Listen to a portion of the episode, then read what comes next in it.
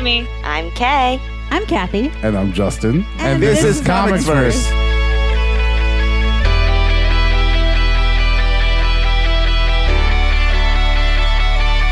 Welcome to another episode of the Comics Verse podcast. I'm your host and Comics Verse CEO, Justin Alba. For the first time in the history of hosting this podcast, I am not joined by my co-host Kathy Wisneski, which is uh, slightly a sad day, but uh, tear, as Brian said. But the uh, silver lining is her protege, Comics Verse editor Jamie Rice is here. Hi, Jamie. Hi, Justin. How's it Long going? Time no see. I know, right? It's been possibly hours since the last time we spoke. And we totally haven't been speaking for an hour or so before we recorded this. Yeah, and we totally didn't write the script together or anything, No, no, we have just come into this blind. Like I am seeing you again, first time. right? It's going. I think we're gonna wing it. I think Yeah. it's gonna go great. Who are you? Oh, ja- oh, Jamie. Nice to see you again. Okay, cool. Uh, yeah, no, this is this is definitely going to go to go great. We're in like the second part of our fifties. Wait, uh, like from fifty to hundred, whatever that means. So that's cool, right? Yeah, no, that's the kids love that. The kids, yeah, we're yeah counting, math, and calculus, as people would say. I actually Um, love calculus. do you? I, it's I. It was whoa. Calculus and I do not get along. I was gonna be a math major for a while there, and then I was an English major instead. I don't know what that says about me. You know, I was I've been a web developer for 11 years and I took a course at Columbia, like Intro to Java Programming, the easiest programming course they have. And I walk in the first day and he's doing like all this kinds of like crazy math and shit. And he's like, obviously that would be log to the n. And I was like, what the I was like, I have no idea what that means. And he was like, uh, and the class was like huge. And he was like, okay, if anyone here doesn't know what log to the end means, I don't know how you got into the school. And I was like, okay. I, and I just like left. So I was like, it's time to drop this course. And then I was like, should I not code anymore? And then little did I learn, no, I should not code. I should be the CEO of Comics Verse. And here the fuck we are. Um, but anyway.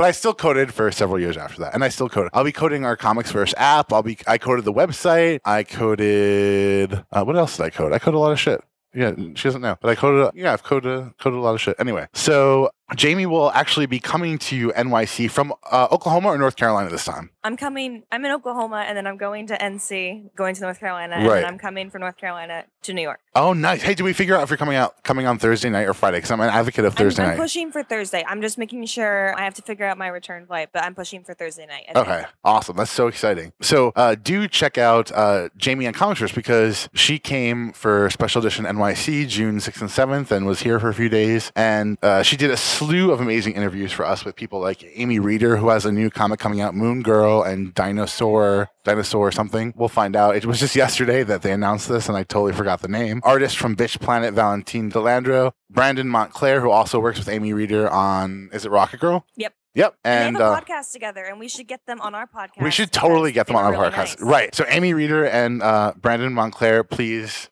uh, be on our podcast one day. And we're going to make you, we're going to hopefully ask you to listen to this podcast and this request because we just thought you guys were so awesome and you gave us uh, two great interviews two years in a row. So thank you for that. Um, but yeah, definitely check out uh, Jamie's videos, uh, her interviews, in addition to her video reviews. I think you did Spider Man Renew Your Vows and uh, Bitch Planet issues one through four too. Yes, sir. And uh, if I can tell a funny story about Jamie, that is hopefully funnier than my Nolan story in episode 50. Um, story. Huh? This the funny story it was a that's fun funny. story. You thought it was a fun story? We all thought it was a funny story about a funny story. Yeah. Jamie, I love you. Um, now I've completely lost my train of thought while hosting You're this gonna Tell a funny story about me now. Okay, yeah, I was gonna tell a funny story about Jamie. Yeah, see, the thing is, I didn't write it in the script, so I was like, "Oh shit, it's time to ad lib." All right, so Ad lib here. Well, no, the, it's actually just an awesome story. It's not really that funny, but Jamie is so committed. Uh, we hired you. Was it in April or uh, May? April. late April. Yeah. And, you know, I was like, hey, if you can get here to special edition, we can get you an exhibitor's pass. We can get you in for free. You can interview all these people. And, you know, we in the past, as uh, Kay and Jamie and Brian and Malia, who will get interested in a second, know, we have had some interesting hires in terms of actors who maybe not the best at video reviews. So I was a little, you know, concerned here. I just met this girl. She's going to be doing these interviews. She's going to be doing our video reviews. And uh, she gets off the plane from Oklahoma, goes from the airport to our apartment, walks in, does three issues, uh, four issues of a Bitch Planet review, and what happens? It's the best Mm-hmm. video review that Comics Verse has ever done. So do check that out on uh, Jamie don't YouTube. fuck around. Jamie does not around, Jamie is, if you will, the Emma Frost of Oh, um. So frosty. Right, so Frost, but but you're kind of the Emma Frost too. I think I don't if there know. if there was I an think Emma that- Frost moniker, I think it would be both of you. I think we're a team. I think we do this in tandem. Yeah, Me I and think I, I I think she's Emma and you're Frost. Frost.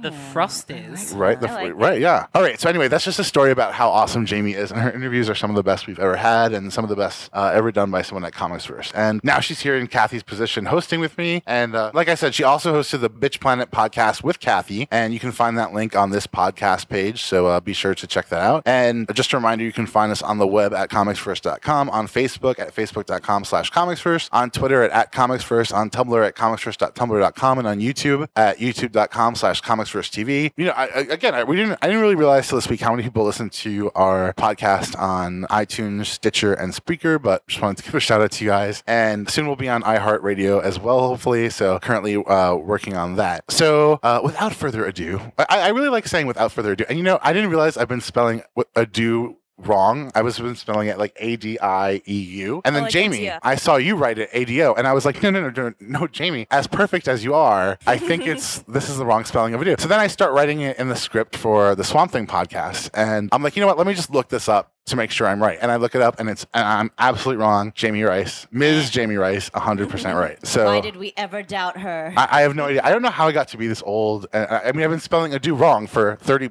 years. So, you know, it's pretty. Uh, yeah, 30 so yeah, it's it, it's totally crazy. But anyway, without further ado, let me introduce the people here on the podcast with me. Sitting next to me is the illustrious Oh, Kay Honda. hello. How are you, Hi. Kay? Yay. I'm fine. Much more lively than before. I'll keep control of my giggling fits from the last uh the last end of the X Men episode, which you can also check out on our podcast. Right. Grant Morrison's X Men. It's a Or free new country. X-Men. You can Google as much as you want. Yeah, thank you, Malia. Yeah. And speaking of Malia, how are you, Malia? I'm tired, but I'm having a good time, so that's okay. I don't recommend running on 14 hours of sleep for the week, though. Right she now. drunk. Are you drunk? She just told on me. She told you she's drunk. She yeah. just told on me. She's drunk. yeah, but I'm tired Right. too. Ow, this thing just hit my. Oh, she just hit her to- tooth with the microphone. So this is in case anyone's Okay. curious about how professional we Let's are. move on. Um, yeah, we can bring that up now. Oh, anyway, you're talking now. You're talking down to the mic at all, sweetheart. Yeah. Oh, was What? I supposed to introduce myself? Well, I, I think no, you no, did. I'm the host. Yeah, I introduce you, and then you just I say hi, and then you're like hi, and then I go on to the next person. I was just so yeah, let's let's just let's let's do that again. All right. Uh, sitting. Speaking of Malia, um, sitting across from Kay and I is no. Speaking of Kay, I don't know what I'm talking about. Just Okay. Anyway, Malia. Malia Diamond Knight is sitting across from me, and it's so appropriate that her right. middle name is Diamond because we'll be talking about Emma Frost. Um, first did not need my government name. Yeah, we use your government name, and then also who's going to chime in is Brian here, who's been running the podcast all day, and uh, we'd be lost without him. So thank you so much, Brian. Thank you, No Brian. problem. You all know my squeaky voice from previous podcast Exactly, episodes. yeah. And- Brian has a uh, PhD in copulation techniques of uh, chicken and flies from the Grant Morrison podcast. I do. Myself and Josh are actually launching a doctorate project. Oh, are you? Yes, into chicken fly copulation involving um, Oprah Winfrey. Oh So no. How did Oprah get into here? uh, you'd have to ask my esteemed How did. Oprah get in here? Uh, I've been asking people certain questions. Oh, Josh, you're on this podcast. Oh, I have a question. Does anyone check the cast list? No, we'll just all be on the podcast. I'm totally just kidding. I'm so glad you're here. What did you say? I've been asking people awkward questions about Oprah. Oh, about Oprah. Yeah, what would they do for Oprah for money? You know. Did you? We, we, we- did- was that you who we watched the Oprah's Minge and uh, Yes. and This asshole is episode? gonna be a two-hour podcast. It's not, it's my, not. my question to everyone was, would you, for a million dollars, do certain things with Oprah's asshole? Duh. Yeah. I can't wait Oprah. till Karl Bollers is the writer of Emma Frost, hears this. Unanimously, She literally Yes. has her own money. Like once she- unanimously, yes. yeah, like Emma would too, okay? Except she would make mind fuck her. Emma doesn't need the million dollars. Right. She Okay. could just say she did. Hello, Flow Rapers. Flow Rapers. Okay, so I, you know, Brian did something nice with the PhD, and I was going to bring the PhD to Nolan, who's getting um, his PhD in all this Chinese stuff and the Ming Dynasty, and uh, at Columbia University. Can you help me with the Chinese stuff? Because I, I think it's probably not the name of your degree. Uh, I'm getting a history PhD. Oh, you are. Uh, I studied the early Ming Dynasty from the year 1368 to the year 1449. oh wow, Josh, you guys should be like best friends because that's when around when you were born. Yeah. Do you speak Chinese, no one? Yeah，我会中文。你是中国人家？啊，我是 Oh shit! Oh, let okay. Do some Chinese. Let's let's see this. Yeah. 啊从哪里来？啊，我从天津来的。哦，天津。O OK，天津。Yeah 呃，很悲哀的情况在是对 I'm kind of getting off on this right now. I think everyone is.，Yeah。oh shit! Don't run down the time. This is a multilingual podcast. It is. Kate, speak some Japanese. No, I'm good. No, could just say like hello. How are you? No, it's cool. Arigato. Arigato. I'll speak some Spanish. well, Um, let's not. S O C K S. Wait.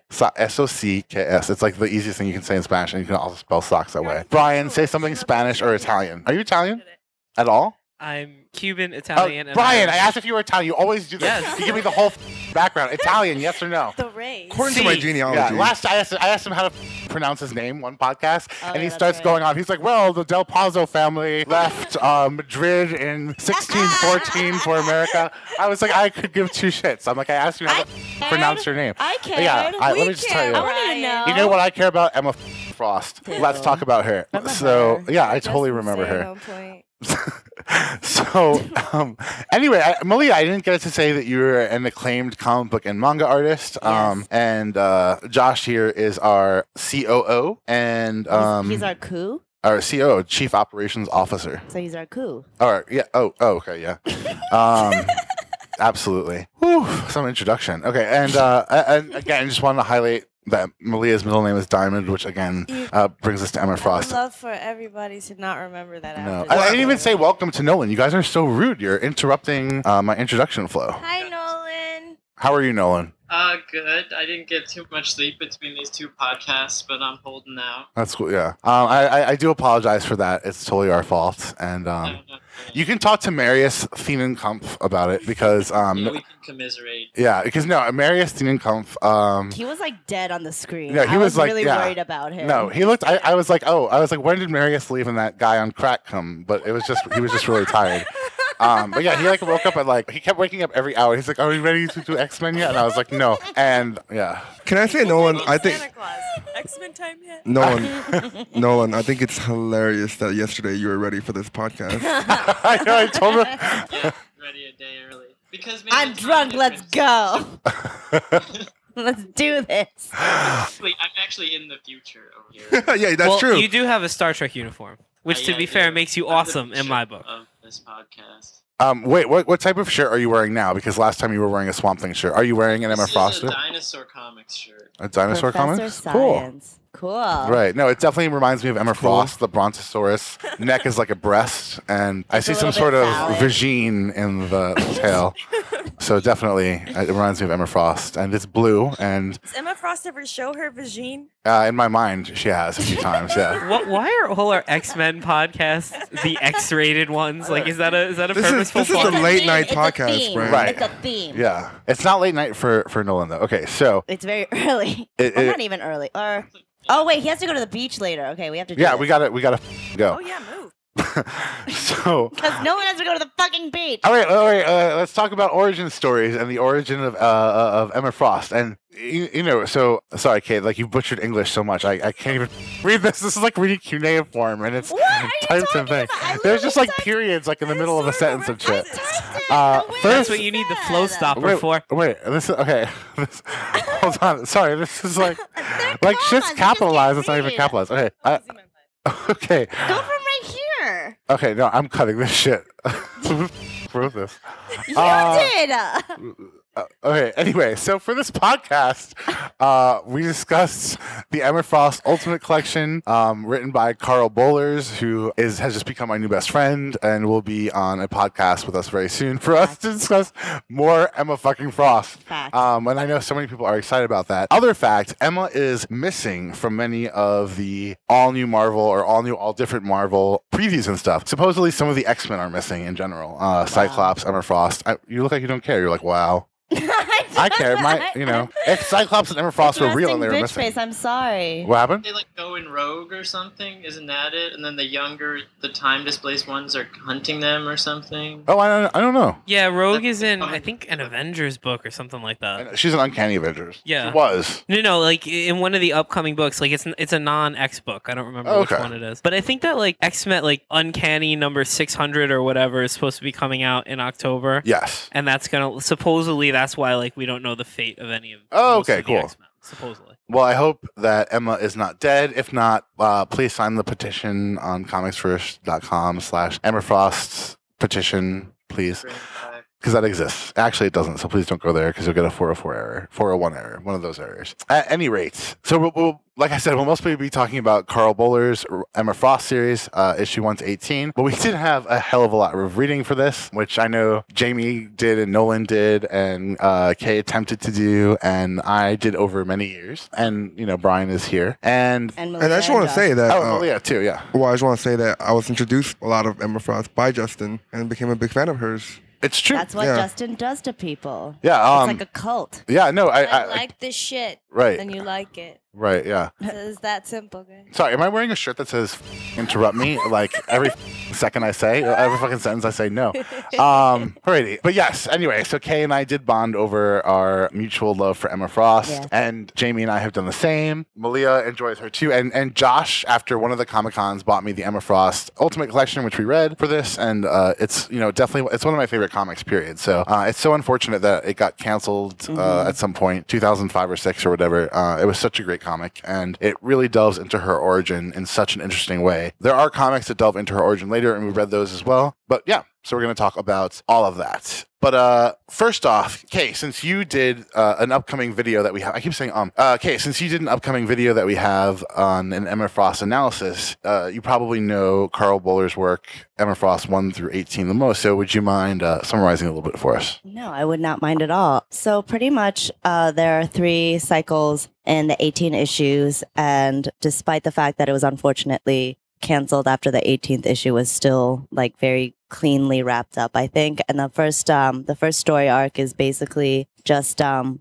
kind of seeing that progress, like the origin story that we all relate to. I'd say is because she's just going through high school as the underdog and kind of dealing with uh, fitting in or not fitting in, more like. And then also it, it shows um, her dynamics with her family. And then the second arc is kind of about just her independence, which is another step that we all take in our lives, I think. And then the third arc is her in college and kind of coming to terms with mutantness. Mutantness. Okay. Yeah. Something. Okay. To be a mutant, she gets like, she comes to terms with being a mutant in college. And that's what it's about.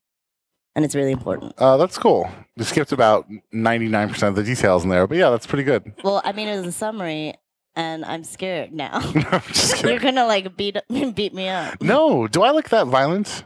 No, I do. no, I, I said no. No, you but you said you meant yes. No, You said no, but you meant yes. no. It's I'm kind of it's like a love hate thing. You where- you hate me sometimes? no. I don't. It's it's like how I fear my mom. Okay. That was really accurate, Like though. you're gonna ground her. Yeah, I would never ground you. yes, you would. No, I wouldn't. I'm sorry, I did bad. You didn't do bad. I'm, I'm totally. I'm, I'm just. Kate, you know that I'm surrounded by the Dionysian gods of comedy when I'm on this podcast, and you can't take anything seriously that comes out of my mouth, right, Josh? Very true. very Yes. true. Um, For the record, Justin's like a pacifist, so yeah, I wouldn't go that far, but I'm pretty close to one. Yeah. Yeah. Except that time I beat the shit out of my wife. Just kidding. I don't have a wife because she's dead. Just kidding. I never mar- got married. Um, Wait, I can go more in depth if you want. No, no, no, no, no. That's good. Just pick up the book, everybody. But there's, there's just so you know, there's spoilers. Just fucking read it. There's spoilers. This, Jamie. Do you think I'm a violent man? you're No, just you're so not hung violent up on. it. Thank you, thank you. Your voice is violent sometimes. My voice is violent. Okay, uh, Mo- that's Thank called. you, Malia. Yeah, thanks. you made Jamie laugh really hard. Because I I mean, mean, you you just, like- flowers over here. Like, I'm sorry. Like they sound. Like part of me is just saying it, and then I'm just staring at him. I'm gonna stop now. No, it's cool. upset. Uh, you're lucky. I don't. I don't out you to eleven thousand people about what you don't want to be outed after you just outed me five seconds ago. I did it. You did. You just totally said I have a scary voice. Brian, on a scale of one to ten, You've how just been scary is your yelling at CEO? us with On lots a I have of scale nothing. of one to ten, you are a four in scariness, but my that may be affected by the fact that I'm like a foot away from you and totally within your swing range. No, but I would. I've never. no, this you, is terrible. You don't scare me. I think Josh, you're awesome. you've known me the longest. I would dude. say like a one, if anything. Thank maybe you. like a zero. Yeah, like- but like no, it's legit, just like- But it's like maybe it's just me. But if I like didn't know you guys, You guys don't know Justin when he's angry, because if he was angry, you I would. know yeah, Justin no. when he's angry. I've seen it. I've been friends with him for like six plus years. Well, All right. I'm lying. Are we getting? Are we Yeah, doing that, this? this is like actually we're supposed to be psychoanalyzing Emma, but we're instead we're psychoanalyzing Justin Alba. You guys get to Um, know about the CEO in full depth. But no, Yeah, I'm let's let's so- okay. What's I'm Justin's so- neat tragic flaw in public Yeah, persona? No, let's not. Um, let's. You're right. Let's not go there. All right. Uh, thank you for that summary. So, like Kay didn't say, uh, the story starts out with Emma growing up in her family's home, and her family has, as you might guess, like any other family, a lot of problems. How would you guys define the environment that Emma grows up in? Kay, do you want to go? I would say the first adjective that comes to mind is tenuous, just very tense. And I feel like uh, I related personally because I came from a family that didn't do communication very well. So Emma does try to be very communicative with her family, I think, but it's just one sided. It's not about her opinion, it's not about what she wants. So I guess, yeah, my leading adjective would be that it's really tense and that thankfully she connects with at least one of her siblings, which is her brother. But the most uh, severe relationship I think she has is with her father. Yeah. Malia, you want to go? No. Uh, Jamie. I would say that it's dangerously competitive. Dangerous feels like the wrong word, but it's definitely an or unhealthy. It's like an unhealthy amount of competitiveness between the sisters and the siblings, and they all react to it differently. And it's all created by her father, who I think the word we used in the question that we didn't use is hostile, and he's very demanding and like enough. And there's never a bar you can reach. So I think it's like a competitiveness that doesn't ever lead to a goal. It's just like for the sake of betterment. But I mean, it doesn't work that way because it's unhealthy and awful and rambling. No, no, no. Uh, Nolan. I think it's like a, this kind of like stereotype of a rich, prominent American household, you know, where like everything is about living up to the Frost name, but you never really can. And it's totally dishonest, and they can't let any of the truth about their family out in public, almost no matter what it is, you know, everything's like lies all the time. Josh you, or Brian, you want to go? Oh, well, I was just No. gonna say like secrets is a good way to describe it. You know, there's a lot of secrets. Her obviously, as we- discussed, her father is a huge issue, and um, but not just b- but beyond that, even her brother has his own issues. Her sister is crazy too. It's just a very dysfunctional family that's trying to keep uh, an image of uh, you know a, a good like traditional family. Uh, I, I think it's also important to bring up that her father is habitually cheating on the mother, um, something that Emma Frost realizes from a young age, which I think, I think can be tr- pretty traumatic. Her brother is an in the closet gay man, and something goes on with her sister, which I think no one knows. Because did you, did you read all of Generation X yet? Uh, no, but I did read the Wikipedia summaries up ahead of, of where I read to. Hey, cool. Cut that. Um, no, I'm just kidding. did, did you hear about the whole thing that happens with Adrienne? That she, yeah, she becomes like co-headmistress, right? Something like then, that, yeah. Like, and then they, and Oh, then she goes back to the Hellfire Club. She ends up dead, I think. Adrienne. Yeah, Emma Frost kills her. I actually don't know that. Fact check that. Fact check. Just kidding. I don't give a shit. Um, Look it up right now. Go. No, don't. Yeah. You know, she'll be back sooner or later. Yeah. Uh, you know who I would love to come back though, and we'll talk about her in a minute. Astrid Bloom. I would love to see again. Yeah, that she was kick ass. Yeah, for sure. But yeah, but going back to this stuff, uh, you know, I think those are, but I think those are all important points to remember, like exactly like where she is with her family, and I think how invisible she feels, which will come up in a Mhm. theme that we'll talk about later, uh, which Kay and Well, it goes with the competitiveness that Jamie mentioned too in the Exactly. because like it's just like nothing is ever good enough because she's like with three other siblings and each of them kind of react differently like Jamie said and of course she feels like the most invisible because she's just trying to like reach a certain level of just like am I like am I good enough now? And like it's never like cuz it's not like Adrienne who's just like I'm the best at everything or like you know like she's just like I got B's like you said and he's like it's not A's though. But it was like that standard was never set with her. So it's kind of interesting because Emma becomes so much more than that later but I think you were mentioning how she notices like or she finds out that her uh father is a habitual cheater and everything and i think it also is really important to like point out how she reacted to her mom just not Mm. acknowledging it, just kind of like sweeping it under the rug, being like, "Oh, you don't know what's happening there." And Emma's like, "Are you fucking serious? Like, look!" And like, and then she accidentally, you know, shares those visions with her mother, and then her mother gets really sick. And it's kind of interesting how I'm not really sure what that means, but it's really interesting that like she kind of like shows her mother the truth, and it makes her sick. Well, a lot of times, you know, sometimes women in those kind of marriages know what's happening, but they try to keep themselves in denial. And when they're finally confronted with the truth, it's it's hard to deal with, you know, uh, as we've seen recently in certain television shows. And uh, it, it's um, but it's intense. It's something that no one wants to really confront, even if it's happening. So. So, uh, how would Kay? How would you describe? Um, and you're the only person I'm going to ask this since you probably read this the most. How would you describe Emma in the very beginning of the story, in, in one word? Um, in one word, I guess lonely. I would say lonely. Aw, Well, just because like I I the, my first impression was like severe because I think I mean maybe that's just because I like know all about this stuff like retroactively too, but now that I mm-hmm. think about it like looking back like I think she was just very lonely because, you know, thankfully she got along with her brother, but for the most part it's like she had no friends or anything. Like she didn't have anyone. Like your family's supposed to be there for you and she just didn't have anybody. I think it's a very good point and very, very uh, well said. It's interesting though because we all know that Emma Frost becomes the White Queen of uh, the White Queen of the Hellfire Club and a major villain. And after that she sort of has she gets redeemed basically and becomes headmistress of uh, the xavier institute and for those of us who were first introduced to emma frost in the dark phoenix saga like myself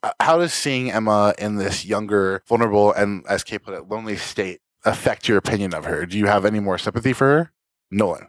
Uh, yeah, you know, it. She, as a concept, she's come a long way. As a character concept from this stereotype in the Dark Phoenix saga, that's still pretty stereotypical in Starfire's origin. you know, Firestar. and, Firestar, and uh, they to actually like start to explain why how it is that she is exposed to all these like models of of a villainous life. You know, though the the thing is, it, it's only eighteen issues, and it never actually comes. It never actually concludes with her being a villain. You know, you never get to that point. But, But you can see some reasons why she might become one. absolutely which i which i think is really uh, we will talk about that Kay. we we really like that jamie how about you I think that she definitely everything about her origin story evokes a lot of sympathy for me, especially knowing that she kind of goes villain and then kind of comes back around because I mean everyone that she meets is awful and manipulative. And we were talking about this before we started the podcast, but it's ironic because she's a telepath, but she is the worst taste in people. Like she's always making friends with these awful people who are constantly manipulating her. And I think one of the great things, well not great, but one of the things that like makes me feel a lot of sympathy for her and her loneliness and isolation that she kind of self-imposes is that Astrid kind of manipulates everyone around her to act a certain way. And so then it's like she can't even trust that people really love her for her. Astrid's like, how do you know you weren't accidentally telepathically convincing Ian that he really wants to be with you Right, and yeah. not with your roommate? Mhm, And she was like, and she didn't do it, but she's kind of like, I don't know, like, how will I ever know mhm. if somebody has true feelings for me if I'm like afraid that I'm accidentally telepathically planting it there. It's like she Mhm. can't. We'll probably talk about it later because we talked about it before, but it's like her desire to be seen. Like she's just like always isolating herself because she can't trust anyone. Like she, Because she doesn't trust herself either. yeah, it's like her trust issues are so deep. Like no one is trustworthy, and it probably, and I mean, I guess it starts with her family, but Yeah, for sure. it just keeps getting continually beaten into her with every person she meets, Mhm. rejecting her or like being manipulated. Like, how can you trust anyone? Yeah. No, I totally agree. And I think even if you look at some of her more positive relationships, like with her Mhm. brother Christian, although she trusted him in, in many, many ways, she couldn't trust him to stay alive as he tried to kill himself and stuff. So, I mean, he also kept information from her, and she was like, "Why didn't you trust me? right. Like, why didn't Mhm. you tell me about like your closeted life? Like, Right. I would have supported you. I was here for you. You're here for me, aren't you?" And it's like it's interesting because like it's that like not to use need so liberally, but it is like she needs to feel necessary and like needs to feel that kind of mutual thing with people and that's probably why she fails time and time and again to form important relationships because she can never reach that place with people Yeah, I think she is, and it's and it's a feat they pull off to make her relatable, despite being so rich. But it's still kind of a little hard for me to be like, oh, she's not popular, even though you know what I mean. Like she, Right. Yeah. And she's kind of an asshole about it because that one girl gets thrown out of, or she has doesn't have enough money to keep going to school, To and then Emma's like, to "Serves you right, bully." Whore. I kind of like that though. I love it too because she's like peasant, and I'm like, "Okay, Emma, you need to calm down." Uh, Josh? I was just gonna say like it didn't really invoke so much as sympathy, but like the origin story did expose like some of the reasons why she became who she was. Like when she was in the Hellfire Club, even despite being a villain, she wasn't just a full time villain. She was a headmistress of a school. She, Frost Industries was doing very well thanks to her. Like you know, she's always striving to do uh, better and to do all the stuff for herself, and it shows like that need of success just from when she was younger and stuff. So I don't know if I felt so much sympathy, but it's kind of like respect that she's always kept that in her you know mind. Right. Yeah. I mean, for me personally, I uh, respect the sort of journey she goes on after leaving her parents' house and, and striking out on her own and becoming so successful and the headmistress of her own school and then uh, Xavier. Uh, you know, I just think she is a great character arc and we're definitely going to uh, talk about all of that. Okay, it's my turn to ask the questions. I know, everybody, get ready. Like, pull it together. This is gonna be Brace the greatest yourselves. question Oh ever shit. asked. But Emma's discovery of her mutant powers is pretty much the typical thing that happens to the mutants and to the X Men characters. But comparing Emma to some of the other X Men, what sort of perspective does that put her origin story in? God, Kay, what the what is that construction? A question? Dude, I literally just transcribed what he said.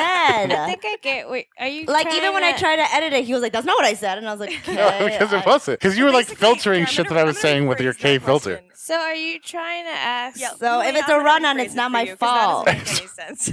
So God is, fucking damn it! when you compare Emma's origin story to the other X Men, like how do you how are they related? How do they seem the same? How are they different? What is the connection there?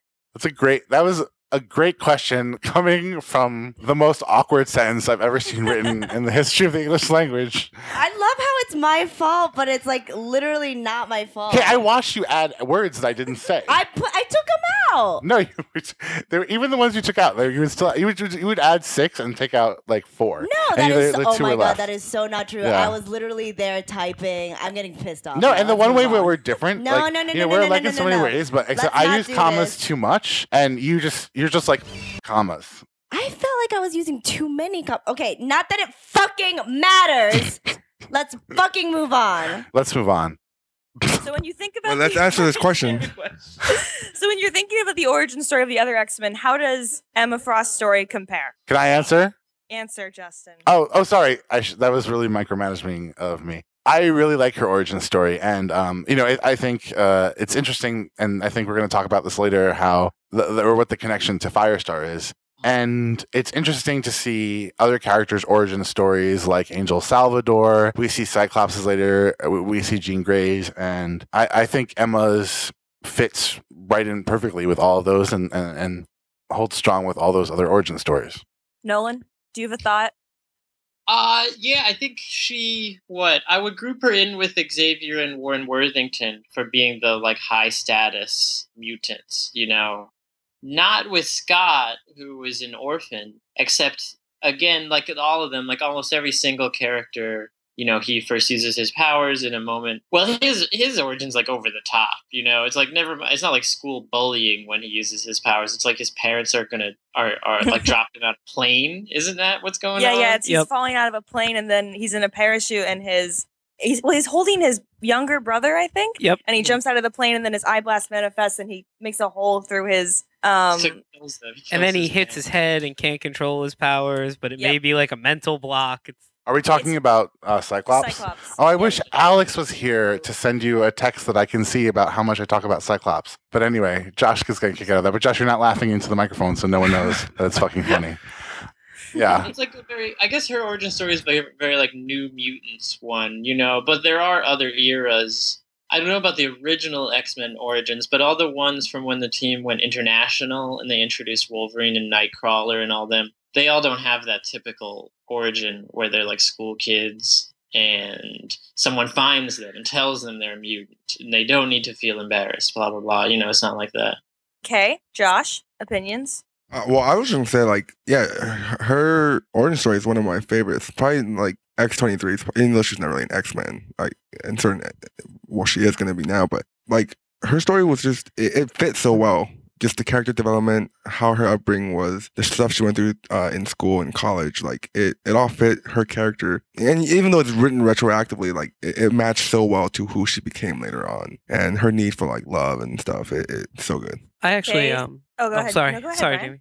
I actually, it's interesting. Nolan brought up Warren Worthington because he was one that I thought of, Mm-hmm. and just th- there's kind of some similar elements because I think that um like Warren's original or kind of original origin was that his powers manifested while he was away at like a boarding school type of thing, Oh yeah. and he tried to hide them, and also just from and this holds true for a lot of X powers origins. Especially like you said, like especially during the New Mutants era, and kind of especially like especially the Claremontian mutants, where he really played with the psychology of everyone. Where you have these powers manifest that their powers almost pull a representation of of issues that they're having in their own lives. Mm-hmm. Like I know that like even the original X Men, like Angel, the whole thing with the wings was he had this yearning to fly away from this, to metaphorically fly away from this life that his father wants for him. Or like Oh. Emma, Emma came from this tumultuous home where she had no control, and there were so many secrets that she didn't know. So her powers, you know, she has these powers of control and and reading minds and kind of like ultimate control over people and situations. So I thought that was interesting metaphorically. Mm-hmm. Yeah, totally. Kay, do you have something to add? Our Emma Frost expert. I think that I don't know enough about the other X Men's origins to say, but from what I can understand, I think I the reason why I related to Emma Frost's origin story so much was because it showed her in school and you know seeking independence and then going to college versus I guess since we're we were using Cyclops as a comparison, like who the fuck knows what it feels like to like fall out of fucking plane with your brother and try to deal with that and then like having your mutant powers come. Like you know it's like all in one go. So in that way like i like that emma's upbringing was so a part of like her mutant powers because of course she would have diamond skin. Of course she would be able to read people's minds or be a telepath. Like it just makes sense. And you also feel related to her a lot more i think. Yeah, and I think just related to her her upbringing, what role do you guys think her brother and her sisters played in Emma's development? Maybe Justin, because he's lounging. I am lounging. I've actually never lounged in a podcast before, and I always need to be like in a hunter position. So this is the first time I'm, I'm kind of chilling out. I've never been on this couch alone before, and Kay sitting on the floor like it's 1800, and like I just got a shipment from Ghana. But at any rate, I, I, I think it's hard for me to say because of my relationships with my siblings. I kept like seeing so much in my relationships with my siblings and Emma's relationship with hers, down to both of us having an evil older sister named Adrienne. Um, but I, you know, I really did love the fact that uh, her brother is the one person in her life that she can go to, and the one person in her life that she has like a really close relationship, and the one person in her life who is there for her. And I, I think it's a really, really beautiful relationship. And we don't quite see relationships like that in X Men comics, and I, I- I think it's really important that that we see it in this. So the other siblings, to me, kind of. I mean, they were so un. They really represented the unknown to me. I mean, we saw Adrienne. I, I, that panel sticks out in my head where she's just kind of smiling, sitting on in a chair when Emma has these, you know, voiceovers or whatever you call it without voice. And you know, I, I think that those were were, were pretty telling. But it, it's I don't know. I, I wish I had more information to about about the sisters to say something intelligent. So um, yeah, I can't. It's much harder being. I'm, I'm, this is the first time I've been ever called on to answer a question, so uh, it was a lot harder than I thought. Well, okay. Uh, so it was what uh what do what does her siblings what do her siblings mean to her? Like What's the role they play in her lives? um I feel like well with Christian, he was just kind of like that one really good person she had in her life that could share a loving and healthy relationship out of everybody in that crazy fucked up family. And That's such a good um, point. And so like, Hold the mic like this, though, darling. Okay. There you go. That's how I stabbed my teeth my tooth last time. So I'm Okay, little yeah. scared. Yeah, Um, no, I don't blame. but uh her her sisters were kind of really chaotic and I didn't really see her having a really good relationship with um what was the name for the one that was just very alternative. I keep getting their- Cordelia? Cordelia. Yeah, Cordelia. Mm-hmm. I keep getting their names mixed up. Cordelia, like she, I don't really feel like um her role was that strong, or she really needed to be there. I mean, obviously that's her sister, but she just kind of like ran around through the house as like this very uh, stereotypical rebellious teenager, and then meanwhile her brother is like sitting there having all these like I did this identity crisis, and you know they're trying to build this relationship together um, where they're both struggling with the same thing, and they seem to be the only two sane people in that family. And uh, even Emma doesn't really show any sort of break until something bad happens to him. So I just think that's like, at least for me, that's what it feels like Christian's whole point is there. I don't really think her sisters are that important. I mean, I think they're important in the context of the family just because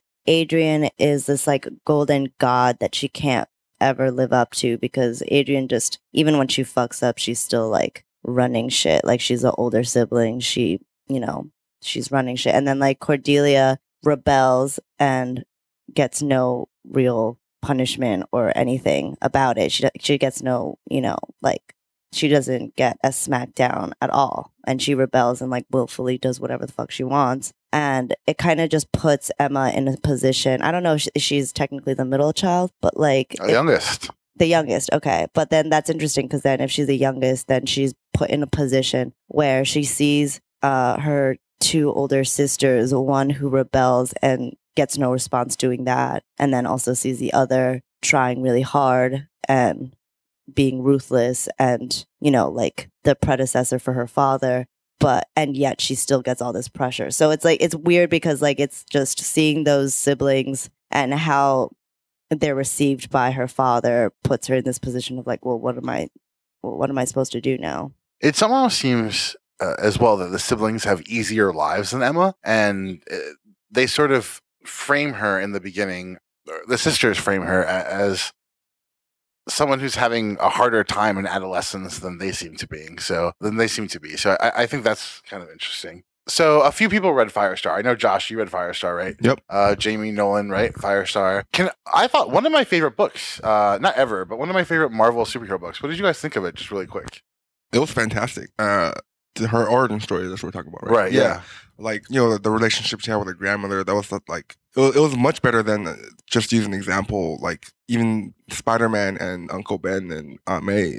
In my opinion, it was it was such a close relationship, and um and then just the way that when you know since we're talking about Emma Frost, the way that Emma and the X Men were trying to rush to get to her to you know try to recruit her, and it, was a brilliant story. I'm a big fan of Firestar. A lot of people don't realize that it's an X Men centric story. And, you know, what I should have done was I didn't send you guys this comic. In between issues three and four, she appears in Uncanny X Men 193 and uh, fights the X Men with the Hellions. And it's James Proudstar, John Proudstar's younger brother, who eventually becomes Warpath. It's sort of when he realizes that he can't kill Xavier and and starts to redeem himself. So it's it's a really interesting arc. I I really love it. I think it's a great book. I related to it so much. What about you, Jamie and Nolan? Jamie first.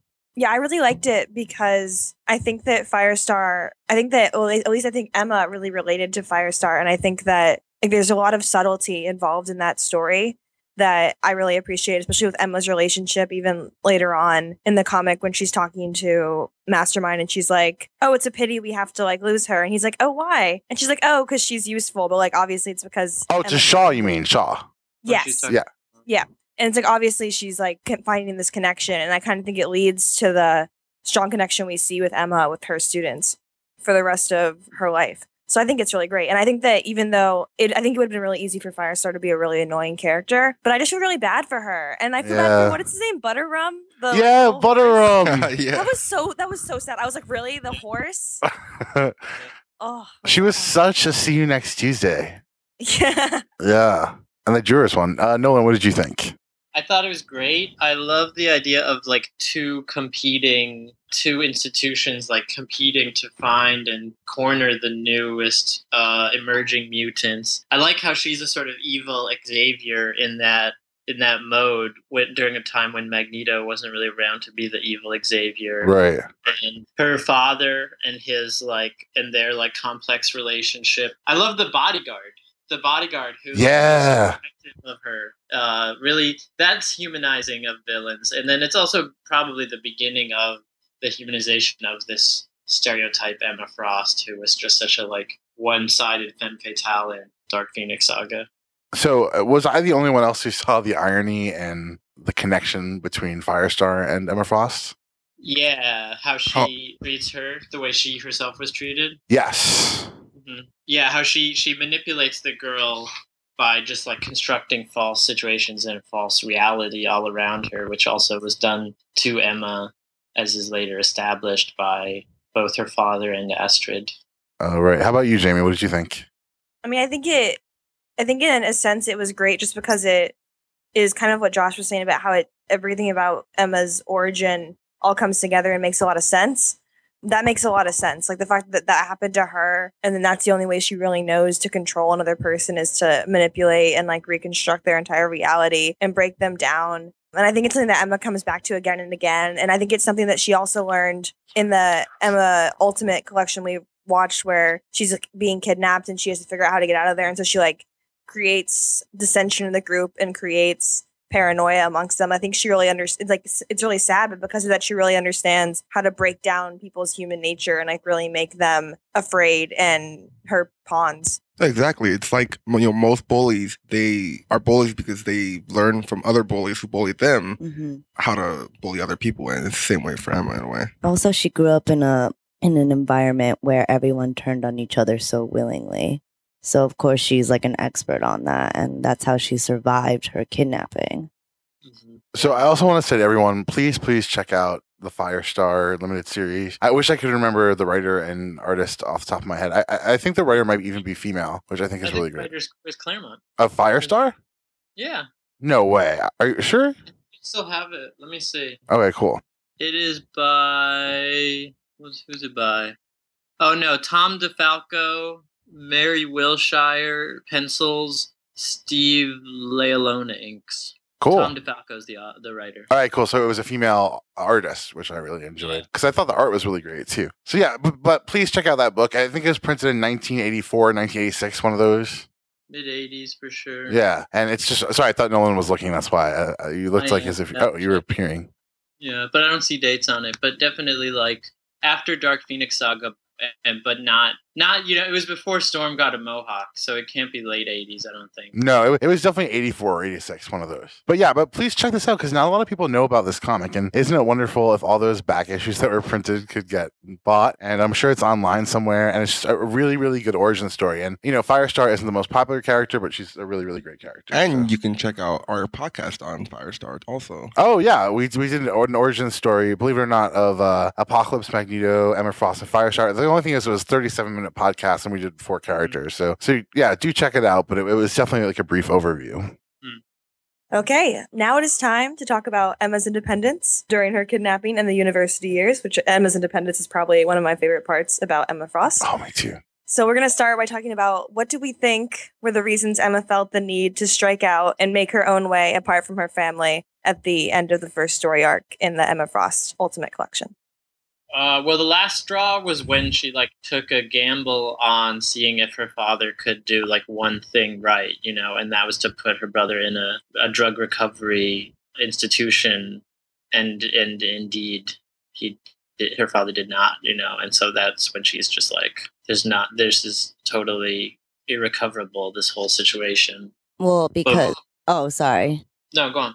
Well, it's kind of because her father took the took away the last thing that made her family even remotely like livable or like tolerable. And it's just like she so wanted to believe like as a father that he would do the yeah, like exactly what you said, to do the right thing and like take care of his son and be there and he just totally manipulates it in like of course like of course he does but like he manipulates it in a way that's like he just sends him away to a To an asylum. yeah instead. to an asylum yeah and then it's so sad because when he's sent away to the asylum like i think christian's like closing line is just like emma did you do this like why would you do this to me or like Mhm. it's because like it made it her fault somehow and like Mhm. that's that was so not her intent and it's just like not only did her father take away that relationship but like kind of just cut that line of trust too. So of course like if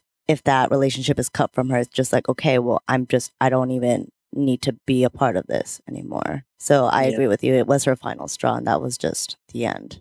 And it was a good move. yeah of course This was actually one of my favorite, probably definitely my favorite moment of the first arc. And the other time this moment is referenced is in Grant Morrison's run of New X Men. Spoiler alert: when Jean Grey discovers Cyclops is cheating on her. Uh, wait, when Jean Grey discovers Cyclops is cheating on her with Emma Frost. Oh, bless you, Jamie. Are you okay? Yes, I'm fine. And a uh, that's the kind of shit that happens when you're live. People, people sneeze, people love. But anyway, so uh, we get a peek of that in I forget what issue that is, but in uh, Grant Morrison's new X Men, and it's Karl Bollers definitely expands on the moment so well. So, you know, I'm not really answering the question, which are some of the reasons, but I guess I just want to highlight the significance of that moment. Yeah, and I think kind of what you were talking about with the how awful it is because her father kind of makes it her fault. Kay, I think that that kind of comes from the fact that whenever he's like, "I'm sending away your brother," he's like, "Emma, you win! Like you've won the competition, like to be the best child and she's like no i don't want to win your Yeah. stupid competition Mhm. like you're ruining my life like for her winning the competition would have been i get to stay with my brother and he was like no no no that's not what the competition is like it's the same right. turnaround that her father pulls on her all the time like Mhm. no you thought this was the goal the real goal was for me to make you the worst person ever and make Right, everything that's like awful in the name of being a frost, basically. right And I, it's interesting because I think that develops one of the character traits that I so much respect about her, which is what's so strange. Like, I kind of like that ruthless aspect of her too, because I think that in a way, being in a family environment like that did make her ruthless and did make her kind of, you know, just in the most obvious sense, rebel and like leave the house. But it's so funny that that, or like not funny, haha, like funny, strange that something that I so much enjoy about her character in later comics is the thing that like is so damaging from her childhood.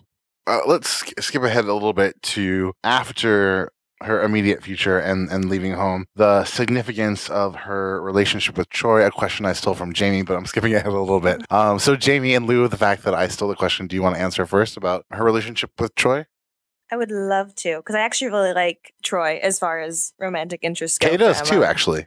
Yeah, but I think that Troy is very significant because Troy's kind of the first person that she tells about her power, and he kind of responds like, "Oh, that's like sick. Like we should use that to like like use as a quick fix to get out of stuff." Yeah. And I think that, and he's like, he's really one of the first people that, and one of the only people actually that she meets, and he's genuinely nice to her and genuinely helpful to her, and she kind of like tries to save him. Like she is a hero in that moment, as opposed to being the villain that we know she becomes. And I think that Troy's acceptance of her power, like to the degree that he's even like telling like random cabbies about it, which was the most ridiculous scene in the entirety of that thing. He's, He's like, my moron." girlfriend's telepathic. I'm like, you do not. She's like, what are you doing? Like, she's like, you are literally an idiot. But I think that's kind of what's cute about him. Even though he does that thing with the kidnapping where he's like, we should pretend to kidnap you. I'm like, I don't know how I feel about that, Troy. But I do think that that, and that could also kind of lead to like her problem with trust. But I think Troy's significant because he gives her a glint and a glimmer of that like independence. Like he teaches her how to make money, kind Mhm. of, and how to live on the streets, and helps her kind of cheat her way in. Yeah. And she, I mean, she doesn't even know how to do dishes. Like she really helps her kind of have a grasp on reality, which is Mm. ironic because I feel like she's one of the most real and cynical characters of the X Men ever. Mm. Uh, Nolan, what about you? Uh, it's a good part. I I like the betrayal at the end better. It's more like dramatic to me, you know. But of course, it has it does have to be explained how she goes from sheltered child to like competent street waif, you know, before she starts ca- being capable capable of infiltrating the Hellfire Club. So makes sense. Well, I mean, I think that the one thing about Troy, I do like his, I do like Emma's relationship with him very much, but less because of whether I personally like him or not. It's more that I enjoy the fact that she had found someone that could like, you know, make her laugh and like have fun with her like her brother did. And it's just kind of like she needed someone like that, I think. And I think Jamie pointed out something really important is that he also kind of showed her how to be independent and like how to, you know, not just be a prissy rich white person, like a white girl, you know, and like she is actually taught how to like, you know, be, I guess, street smarts as well. And that's kind of Mhm. why at the end it's so important because it becomes so necessary for her to survive at that point because, you know, I guess spoiler, but Troy, you know, gets caught in the crossfire more or less and dies. So I think that uh, he's so important because again, it's just yet again another person she needed and wanted and can't have, and somehow loses. So we're going to go into the college years now, now that we have dealt with her street urchin days. So when Emma attends college, in what ways has she changed? In obvious ways, and then, of course, not so obvious ways. Well, and she's maybe blonde. I feel like Kay has- or wait, who's talking? Who wants to go? Kay should take it. I think Oh, Kay knows. I the mean, I was just saying that she's blonde. like that's and the, she's got like big the- boobs. Yeah, she's blonde and big boobs. Yeah, she does. Ready to go to college and be a hot nerd, basically. And I don't know, like it's it's in, like she's a lot more confident. Probably necessarily because this is in light of just duping someone out of a lot of money and also surviving a kidnapping. So and like she wants to fall off the grid, and not only that, but she also has like you know like she has to like come to terms with like i mean i don't like she doesn't it doesn't seem like she has to come to terms with any of it like when we read the college storyline but you know from like the moment she gets on the bus to when she arrives at the school that like th- there's like a transformation there and like not just like the blonde uh dye or anything it's kind of just she like you can see that there was like a turning point there like troy like losing troy was like just another turning point of like okay i can't like she's very much like okay i have to do every like do this on my own now. Like i'm there's nobody else. Like i have to do this. But it's not as overtly lonely as it used to be. Or she's not as like not to say that she was ever useless but that naivete is not there anymore i don't think. Yeah, she's coming into like adulthood and she's realizing that, you know, there's so many things she can do with her powers and it's just um it's like a maturing process, really, you know. Yeah, Nolan, do you have another thing to add?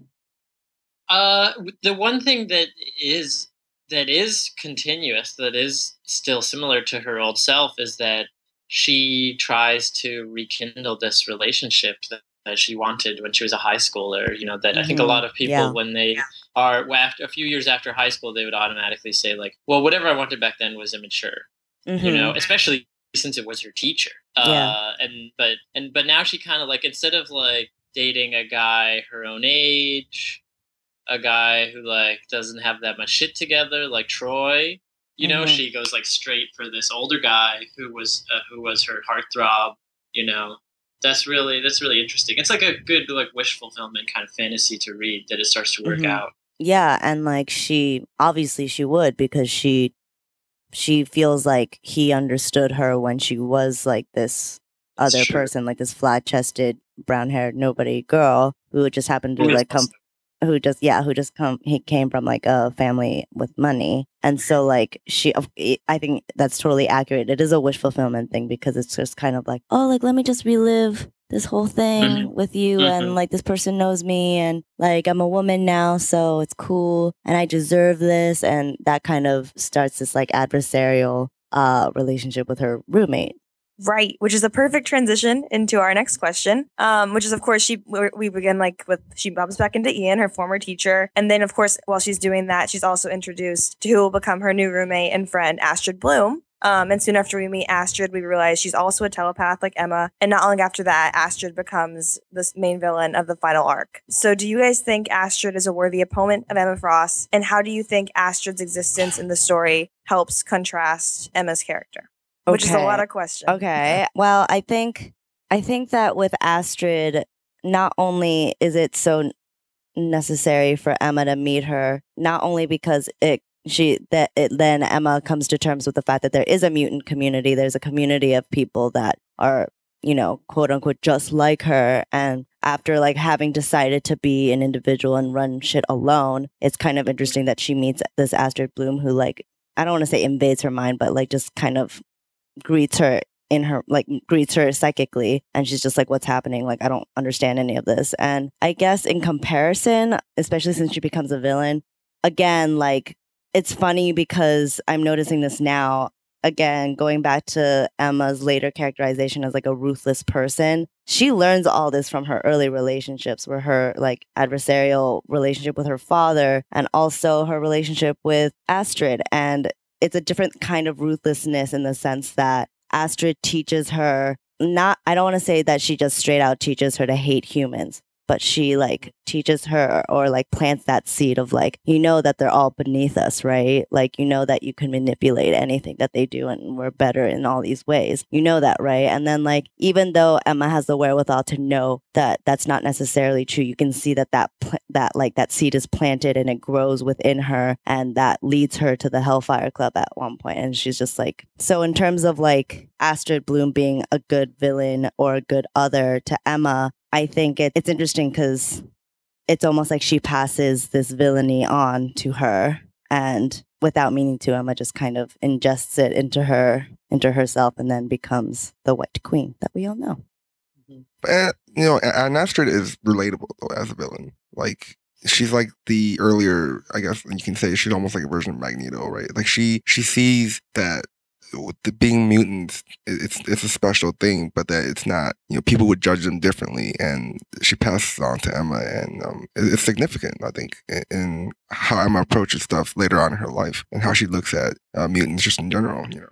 yeah also it's so important to mention that astrid's home life was not great either Yeah. Mhm. and like astrid was a lot more not cool about it i would Yeah. say in the sense that she she not only killed her parents but had her younger sister kill her parents because Yeah, she yeah. was bitter Yeah, that's some serious villain stuff for her there. Another way in which she's relatable is like she knows she can't be too close to that many different people. She can't let them know about her abilities. But when she does find someone who she can be close to, like Emma, she like panics at the idea that Emma is going to drift away from her towards Yeah. this man, Yeah. Ian, Mhm. you know, and so she like takes steps to prevent that because she's like desperate to have, you know, she has this like shell that she won't that she won't let down. So she says it's about like defending against hatred of mutants, but yeah it's also about being able to be intimate and having a close friend like that. Yeah, because she needs the companionship just as much as Emma does. And that's probably why Emma's so weirdly bittersweet watching her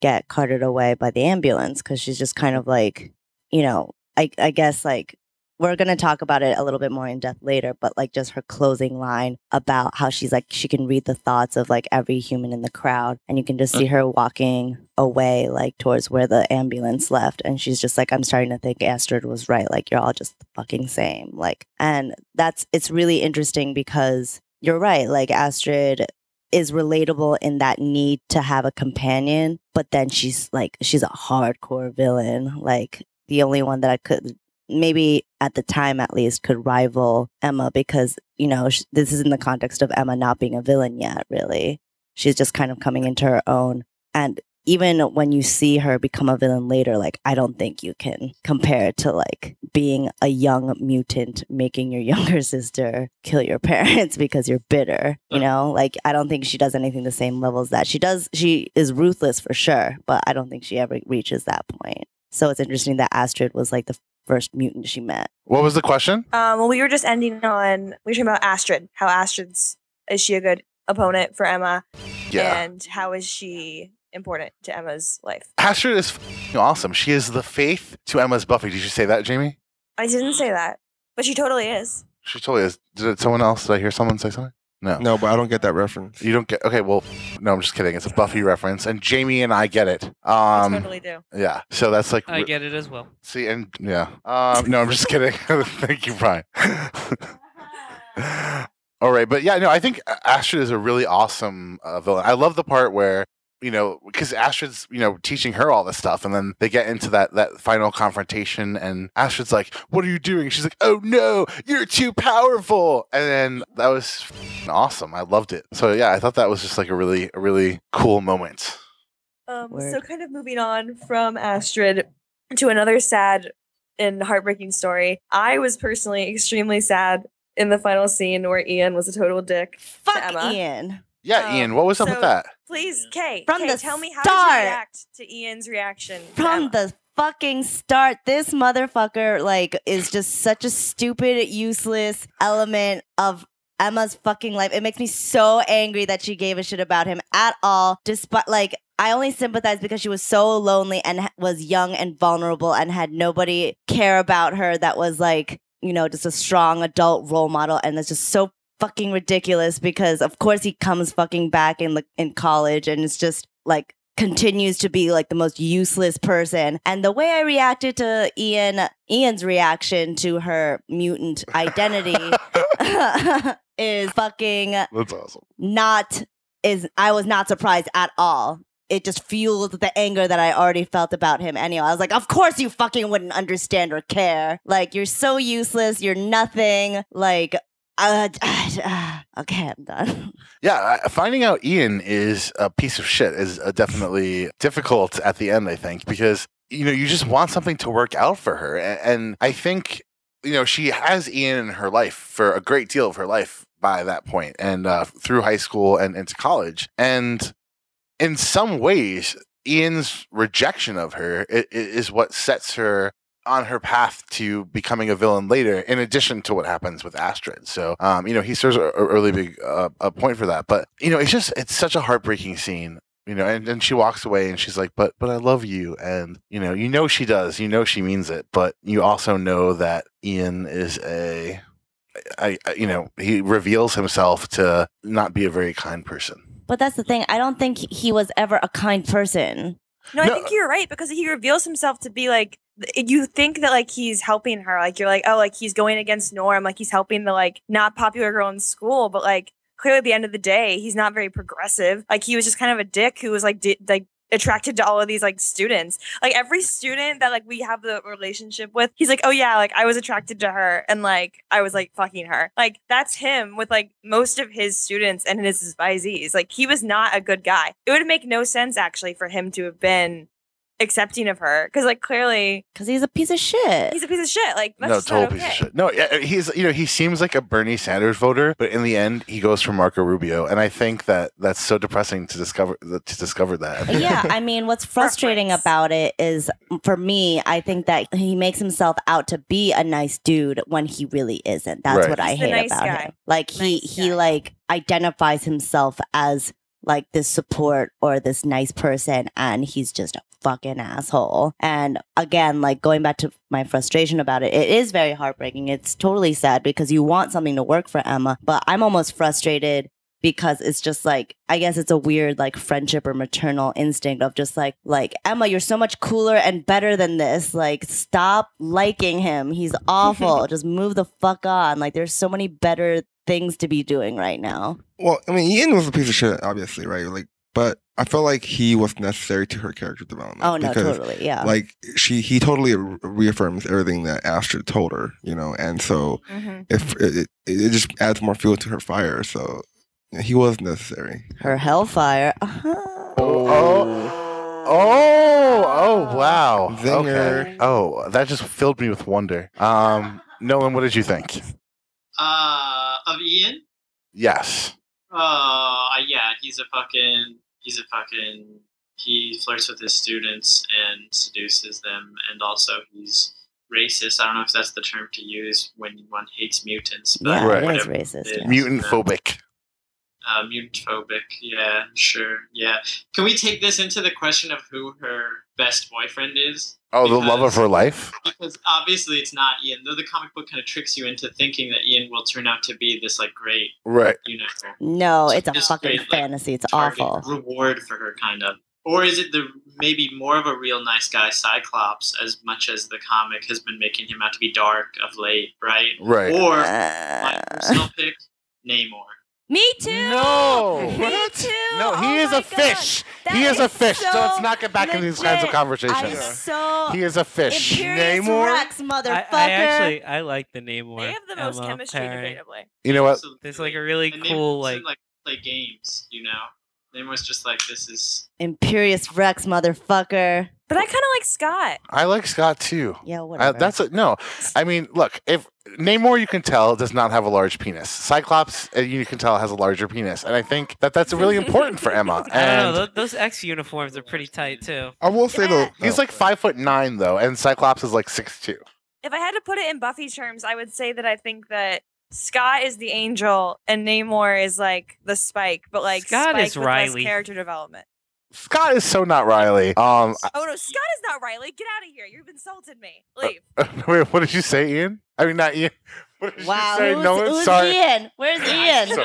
Said, I said Namor has like 60 years of character development. You know, he's like he's been he's one of the oldest Marvel Comics characters of them all. Okay, also so he's true. a swimmer. One, okay, just one 'Cause word. he's a stamina. fish. Yeah, he- Stamina. okay, And he's like a mutant fish. It's like, dude, like you're Yeah. already a fish and you tried he's to be. He's not a fish. he's like, Smells like Namor, clam. Yeah. He's not a Everything I've seen him, merman. He's like, he's a man that swims well. Yeah. yeah, you no, he's a fish man. That he's like a little a Atlantean. Like you know, I, I- all the Namor fans were like, "What the fuck was these people talking about right now?"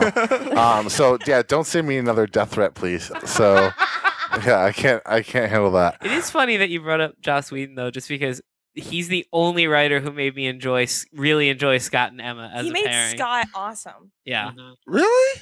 No, In- I in think- I think- Oh, astonishing. Bru- Wait, hold on. Brubaker and Hold Fraction did a good job with them Yeah. I, I- that was No, I like think the fraction did a good job. Yeah, I mean, I like Scott, but I thought like he was really messed up in Astonishing, and especially when him and um Wolverine are fighting over Jean Grey, and and you know Emma throws out that line where he's like, "I still rate below a corpse." Like that was really messed up because you know, everyone remembers that line. It's such a great line. because it's such a Yeah. great line, and it's so true, and it's so true to Emma because she just wants that love, and she she finally gets it, and he damn they're still fighting over fucking. Oh, Jean I'm Grey, not you know? necessarily saying that they were like a happy, well-adjusted couple. I just like the way Whedon wrote them. So, from a standpoint of reading it, that's when I like that coupling.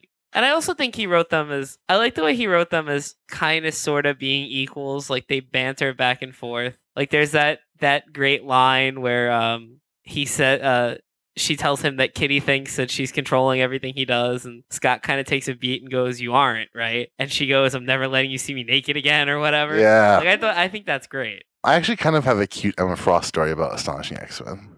Good tell it. It's actually personal. I don't know if I should tell it. No, okay. So I was dating someone and we were reading uh, Astonishing X Men, Gi- Giant Size Astonishing X Men 1. And we like were reading aloud, which I make everyone do here all the time. Josh and I have read many comics aloud. And it was always awkward when we got to the Emma and uh, Cyclops scenes, especially when I was Emma. It just felt like inappropriate and strange. But anyway, I was with this girl we were reading, and I was reading uh, Cyclops, and she was reading Emma Frost. And we were, and then you get to that scene at the end after Kitty Pryde goes away and after uh, you know got me to take you out and she's like how do you feel? or something and she's like oh astonished miss Pryde. And then later cyclops just tells emma frost like how much he loves her and stuff. And so we were reading aloud and that like they're like i love you i love you and that was the first time in our relationship we both said i love you to each other. And Oh, It was, oh my yeah. god.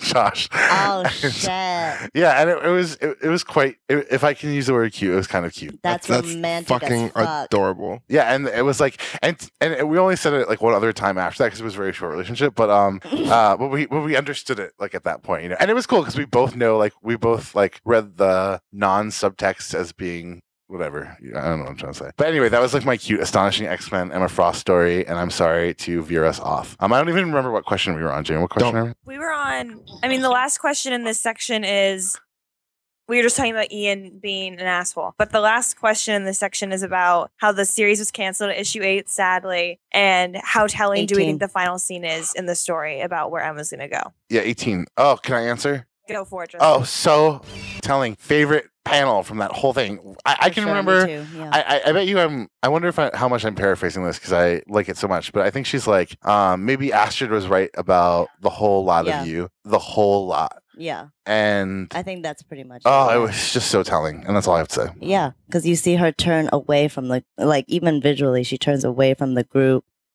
and is like holding her arms and is just walking away like from like that humanity basically because she's she just read all these thoughts of like people judging her and thinking that she like you know probably kills roommates or whatever and it's just kind of like dude like of course and like back to being lonely too Next stop, Hellfire. yeah, for sure. Mm-hmm.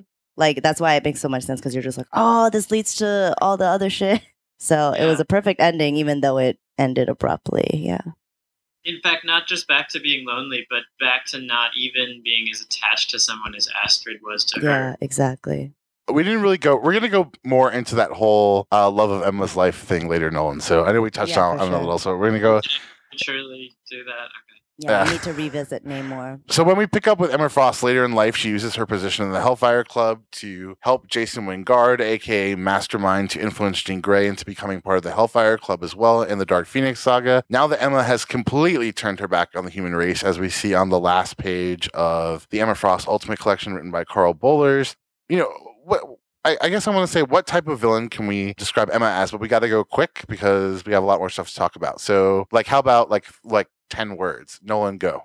Uh, she's in the Magneto category of villain where she feels she is defending a group. She's in there at least by the time of the annual when she gets with Namor, because at the end of it, when she discovers that the Hellfire Club is is simultaneously pretending to defend mutants and simultaneously funding Sentinels, you know, she no longer trusts them. Jamie. I think that she's ruthless, and I think she has no care for human life, but that doesn't. But she has care for mutant life. So I think it's kind of a Homo superior is actually superior opinion. K Honda. I don't know if I have anything to add for this. Okay, that's all right. My apologies. No, that's that's totally cool. Jamie, take it home, Dawn. Oh yes, yes, yes. Okay. I'm so happy about this question. Um, Jean Grey and Emma Frost begin a rivalry in Dark Phoenix Saga that lasts for decades, culminating in spoiler alert: Emma Oh. Frost's psychic affair with Scott Summers Cyclops. Such a great issue. To learn about this, definitely check out our podcast on Grant Morrison's Eisner Award nominated new X Men run that we all were on, and it was amazing. Oh, With lots of awkward moments and Yeah. cursing. As orgasmic Um, as a chicken and a bug. Okay, Brian, you have to let it go. You have to let it go, Brian. It's a month later. Let it go. So just kidding. to get back on Brian. topic, we've taken a look at how Astrid helped define Emma, but how does Emma's relationship with Jean Grey define Emma as a villain and later as an anti-hero? Can I ask you something real quick, Jamie? Yep. Because you specifically referred to it as a telepathic affair. How do you feel about like? Because this was a big topic of debate when we did this a while ago, and you know, I always thought like it's telepathic. You know, like it's not so much physical. No, it's cheating, Josh. We've been over this. Yeah, honey, it's it's Yeah, cheating. we've been over this. We had a whole podcast about six hours about this subject. It's cheating. And then we had another podcast about it two years ago in which we came to the same conclusion. So It's um, still cheating. I appreciate the question. I know. I don't know why you want to get away with that. Like, first of all, there's not going to happen to you. No one is going to be like, let's psychically in my mind. So I can Well, but, it- pretend but to I be think your. it's relatable in the sense that like I was thinking about having sex with a different woman, but I didn't actually do it. Is like a common thing that men say, or they're like, I was watching porn and I was like masturbating to this other woman, but like I still love you, honey. Yeah, but this But I was think- interactive. Well, I think it's cheating. And I was going to say the other reason why I think it's cheating is because whenever Scott's talking about it, he's like, we started this thing. Uh, I knew it was wrong. Like, Scott's like, I knew. When, when Scott's saying that he knows that he did it wrong, Right. Yeah, it's wrong. he did Yeah. bad. Like, he's Yeah. self he did bad. affair. Nolan cheating or not? Cheating. Totally. Okay, cool. So we're on this. We're all on the same page. Josh, get on the No, fucking I okay. Last time I even agreed. I'm like, this is cheating, but I just wanted to know like what level of cheating this is. So don't. What do you don't- mean? What levels All right, are there? All right, all right. Next question. It is It's it's okay. cheating. It's pretty bad. Sorry, I'll get to you in a second, Brian. Um, unfortunately, but no, I'm kidding. I don't know why I'm so busy because Alex isn't here. Why the f- waving your hand around?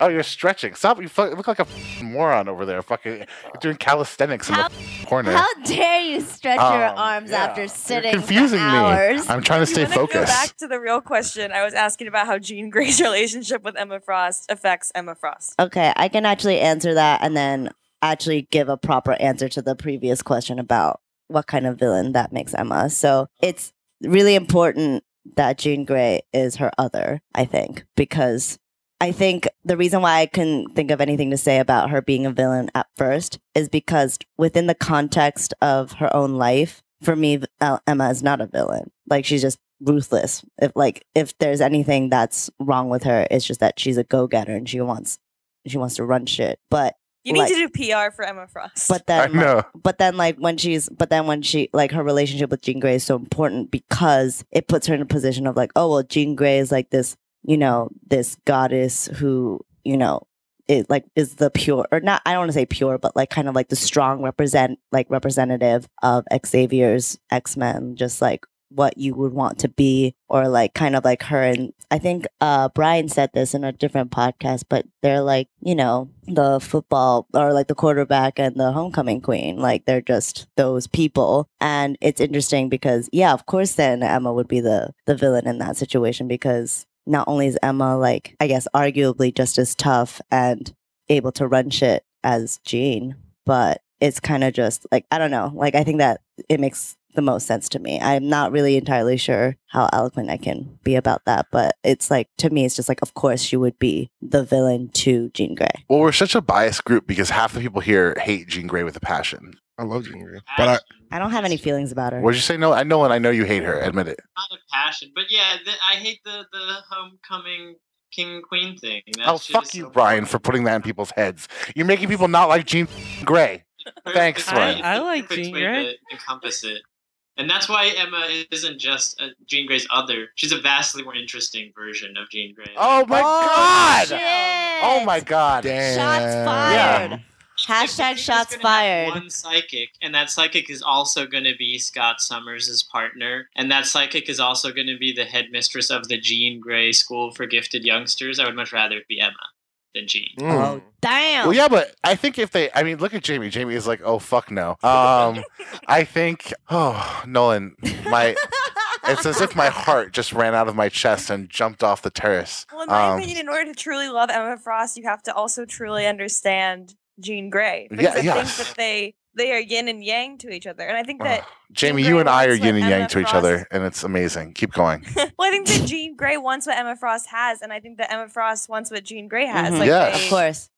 Like they like it's it's the same thing as Buffy and Faith. Like it's like the great dichotomy of like the person that is like trying to be because I mean they both like talk about public persona. Like Jean Grey is trying to be good and Emma Frost is trying to be evil. Like they're very similar in kind of what they want, but they're being what people expect them to be. I don't think Emma's trying to be evil. Is the But like thing? she accepts that role. Like she accepts being the kind of like she when she goes to Scott. She accepts being the the Hellion to like Jean oh Grey's yeah, angel. yeah, yeah, Right. for sure. This is such a like a. This is. I think we should have like um like chicken fights in the pool like to settle this because. That's so specific. yeah, I don't know. That's the only way I know. I mean, I, I'll beat the shit out of Will all there of you. who butt hate too? Jean Grey, but if you want, that's it. I'll do it. what the fuck. But if you want, I'll get a baseball bat and just go nuts. And Jamie will help me. Jamie's the one you got to be scared of, huh? and Emma Frost. What? Josh said he wanted to talk about him liking Jean Grey and her his relationship. Yeah, to Emma Josh. Oh, I was just gonna say like, okay, I, I, you know, I personally do like Jean Grey a lot, but I thought her reaction to the affair thing was a little bit too harsh. That's what You I know, thought too, like- bitch. Yeah, I mean, like, look, Emma was in the wrong, but I felt like Scott was more in the wrong. Like, even though Emma was the one that made it possible with her tele- Did you like? Did you listen to the other podcast and just like transcribe what to say from what I What? said? No, this is what I said in the first time we when we did Dark Phoenix. So let's let's let's let's take it back a notch, right? I said this before you even were here. Oh my god, alright? this is so take symptomatic of Take it down. Japanese Chinese Alright. relations in the world. Like, first of all, I had a problem with this a long time ago. I didn't even think it was cheating to begin with, but I accept it that. was alright? cheating, Josh. I accept it. I accept it. Okay, but I'm just saying it doesn't. Even though it is cheating, and yes, Emma made it possible. I just don't think that the what Jean Grey did was was like that was not the right punishment. That was Yeah, way too agreed. harsh. In the Real Yeah. Housewives Agreed, of the. X Men, of the new X Men, what Jean Grey did is totally acceptable. I mean, she, you do you do not with someone's husband. I like that, you know. but your husband shouldn't fuck around either. I though. agree, but it's why not not fuck with But Scott? she was she took advantage of him in that moment. Shut the Brian. She took advantage of him at that moment. You know, I was about to agree um, with you. I don't give a shit. I don't. Do I look like I need help? Do I look like I need goddamn help? I'm the CEO making a point. We love you, Brian. Yeah, we love you. I love you totally in the way I would love to find out I had herpes tomorrow. Um, What the fuck? I'm just kidding. What? What? You never heard that before? No, seriously, we love Brian. He's the man. When I go to sleep He's tonight, and He the la- you're the last you. person. Yeah, you're the last person I'm gonna think about before I go to sleep, and the first person I'm gonna think about when I wake up. And the story I Oh. just told about astonishing X Men, Giant Size Astonishing X Men One. I wish it was about you and me. Does that make up for all that? Just kidding. Sorry, I almost threw up in my mouth because I was lying so hard.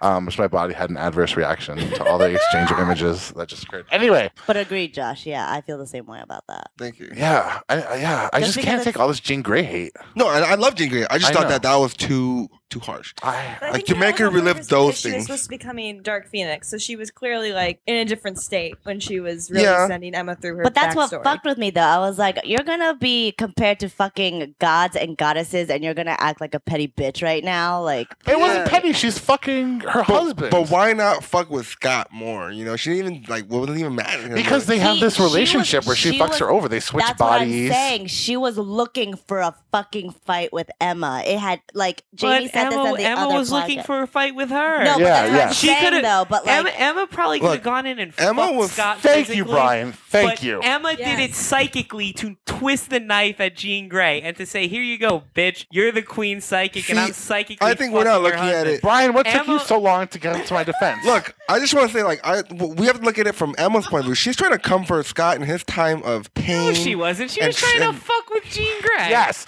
she didn't even want him at When, first. when that first started, she couldn't give two shits about Scott Summers. No. She wanted to fuck with. I Jean mean, she's fucking Jean Grey's husband, dressed as Jean Grey, Yeah, that's insane. an ultimate And then, as soon as Jean walks in, she gets the biggest grin on her face because that's all she's been waiting for the whole fucking time. Now, did Jean go a little overboard? Maybe, but to say like, "Oh, Emma was helping Scott in his time of need," and mean old Jean came in. Fucking Emma wa- wanted to put a billboard that said, "Fuck you, Jean. I'm having psychic yes. sex with your husband." yes, And it's I couldn't agree more. Emma. She's like, I'm gonna have sex with your husband as you when he won't have sex with you. Right, and yeah, exactly. And oh shit. we talked about all that. Yeah, um, yeah. Brian, next time when you I see know, me we're just- fighting, this you is need to come in round faster. two. Yeah, this is You have to come faster. this is round two. Okay, where where do we leave off here? Because this the, uh, this I just can't. It's like this is fucking written in Chinese. We left off at Uh, how does Jean Grey define Emma as a villain? how does, who cares? Next question. Nolan, do you want to read it? Because it's in Chinese. Or you could ask a Chinese person. Shit. Yeah, Nolan is more Chinese than you are. He can write in Chinese, dude. Wait, can you really, Nolan? Yes, I said chow once, and he was like ning jang. A pen in Chinese. Wait, what was that, Nolan? Oh, I said I can't write in Chinese. I can only type in Chinese because it's so goddamn hard to Oh, like, how to write Uh, pinyin. Yeah, yeah, opinion. Yeah. Okay. No, it's don't you don't you don't know. This Is this like fucking Rosetta Stone China? I This mean, is this is a, a me a, and a Nolan comics thing. verse. I don't, I don't, you know, I don't, I don't know why we're talking. And it's about America. This is America. Chinaverse? Yeah, it's not China verse. you know. Thank you. All right. What's what's the next question, Jamie? Um, the next No one's question even in is China about either. No one's in China. You're American, Josh, and no one's in Taiwan. Uh, sorry, Jamie, go. which rightfully Um, belongs to China. Oh, who who even knows that? You know, they got so mad at me. of death Wait, threats. I thought Mulan was Japanese, and five Chinese people descended on me like I had said Jesus Christ was Muhammad. I, I was like, how the f- should I know? I'm, I'm 38 result. Mulan came out when I was like 27. Like I don't, how, I don't know who the f- Mulan is. Like, I, and they, they act like Mulan is f- common knowledge. You know, you know. Do you know who Agrippina hey, I didn't give you is? shit for that though. Yeah, but you, you, no, you did. You told No, I did. I told you. You I told- all looked at me. Wait, like no, was I said I understood. I was like, you don't. I, I don't have. No, to. that was later when I brought up how outrageous it was. Mm. Everyone The first time you like said I it, I was wasn't fucking there. crazy. Yeah, no, it was it was not fucking cool. It was like it was like five Chinese people and me, and you guys are all looking at me like I'm a fucking lunatic. And I was like, well, do you know who the f- Agrippina the Younger is? You know what I'm saying? And then you just walked out. You know. So anyway, that was Okay, really but Emma Frost is like isn't some weird Chinese, is of the West Side thing. Story that's related to Disney princesses. West Side Story. What is going on? What is going on? Focus, everybody. Um, on you with Switchblade. Look, Malia is sleeping with the headphones on. That didn't even wake her up. Yeah. What happened? Mulan doesn't even sound Chinese. That's not like a. Japanese. Yeah, but I. I you know, I, I don't. Chinese. I- Why are we getting hung up on this? Emma is not Chinese, okay? No, I know. Can we just say though, if anyone wants to send us a sesame question? chicken or General Tso's chicken from my favorite restaurant Also, or we P.F. have, Chang's, we have a Twitter. It's at Comics Comicsverse. Please uh, let us know how you feel about China and also how you feel about Emma Frost, Jean Grey. okay, shut. Okay, Um, Kate, yeah. Kate, this isn't good. This isn't Yeah, good. it You're, is You're, good. you're straying. You're straying. It is good. It's. I was bringing it back to Comicsverse. All right, okay, go. Oh, go Jamie had a question though earlier. I have I have many questions about what's going on right now, but the main one that I want to ask is in Firestar, Emma is the main villain of the series. I don't even know if I can get through this. Do we see her type of villainy in a different light than we did in the Dark Phoenix saga? Uh, yeah. Next question. Go. Great.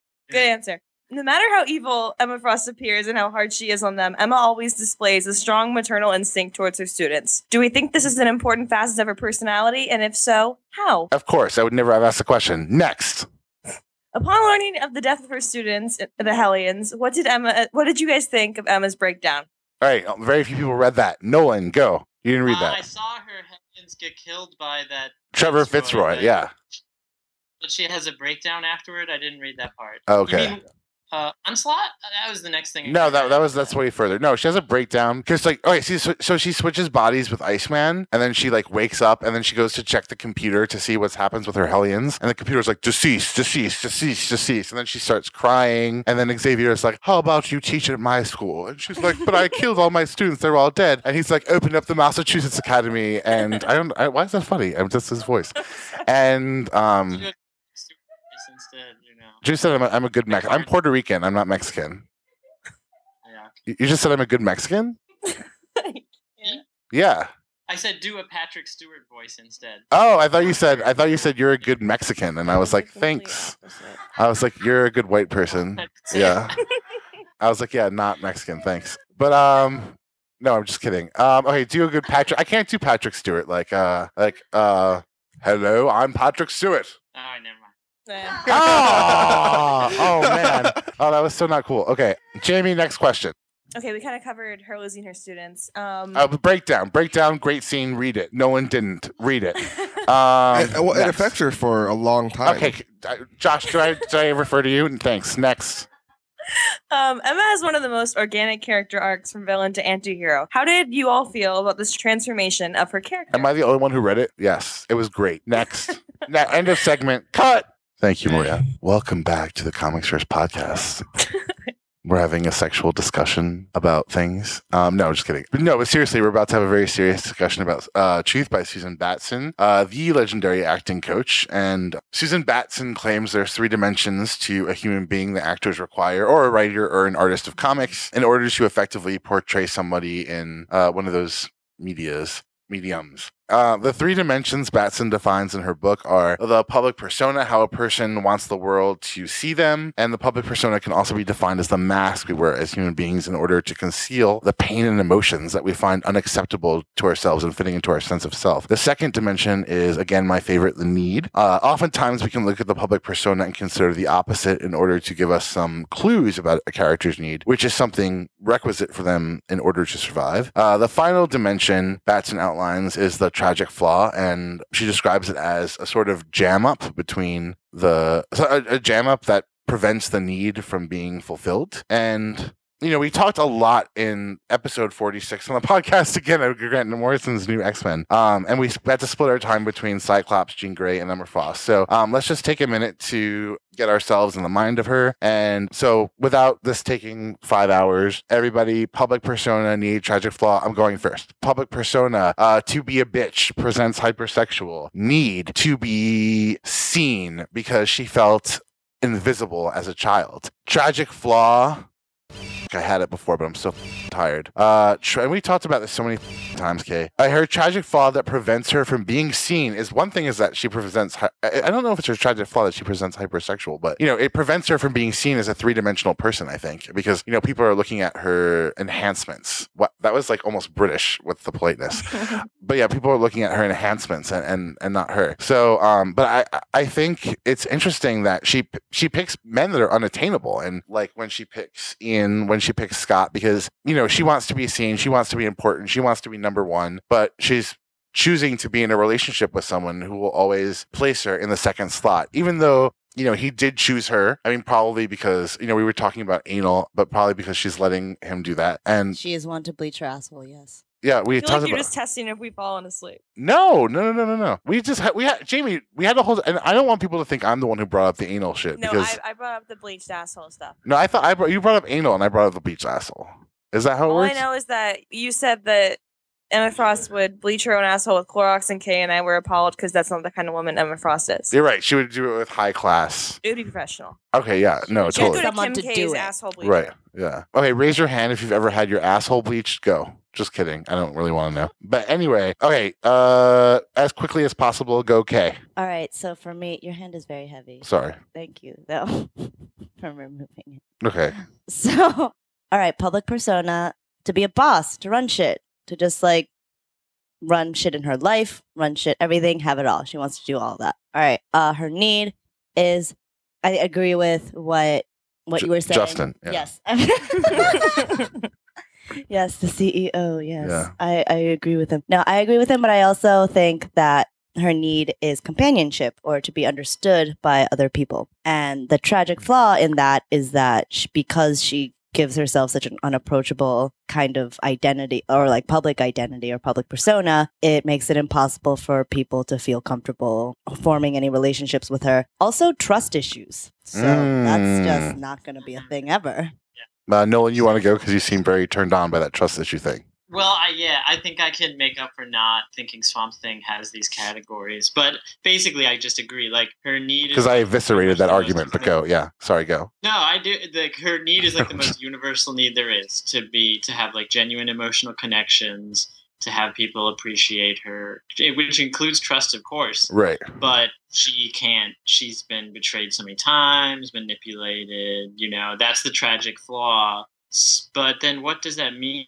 The public persona is. It's like I'm. I don't need anyone. You know, I'm Right. totally like 100% independent.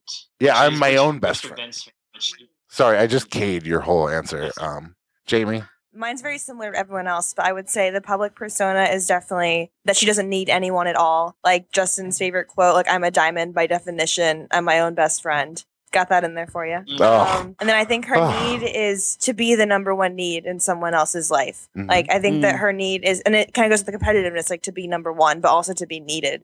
And then I think that the tragic flaw is that because her public persona is that she doesn't need anyone else, nobody like thinks that she needs anything from them, like because she Mhm. acts like that. Yeah. So I think that her public persona kind of leads to the tragic flaw that like she just, and it's a kind of the trust issue as well. Like I don't trust anyone, so I don't need anyone.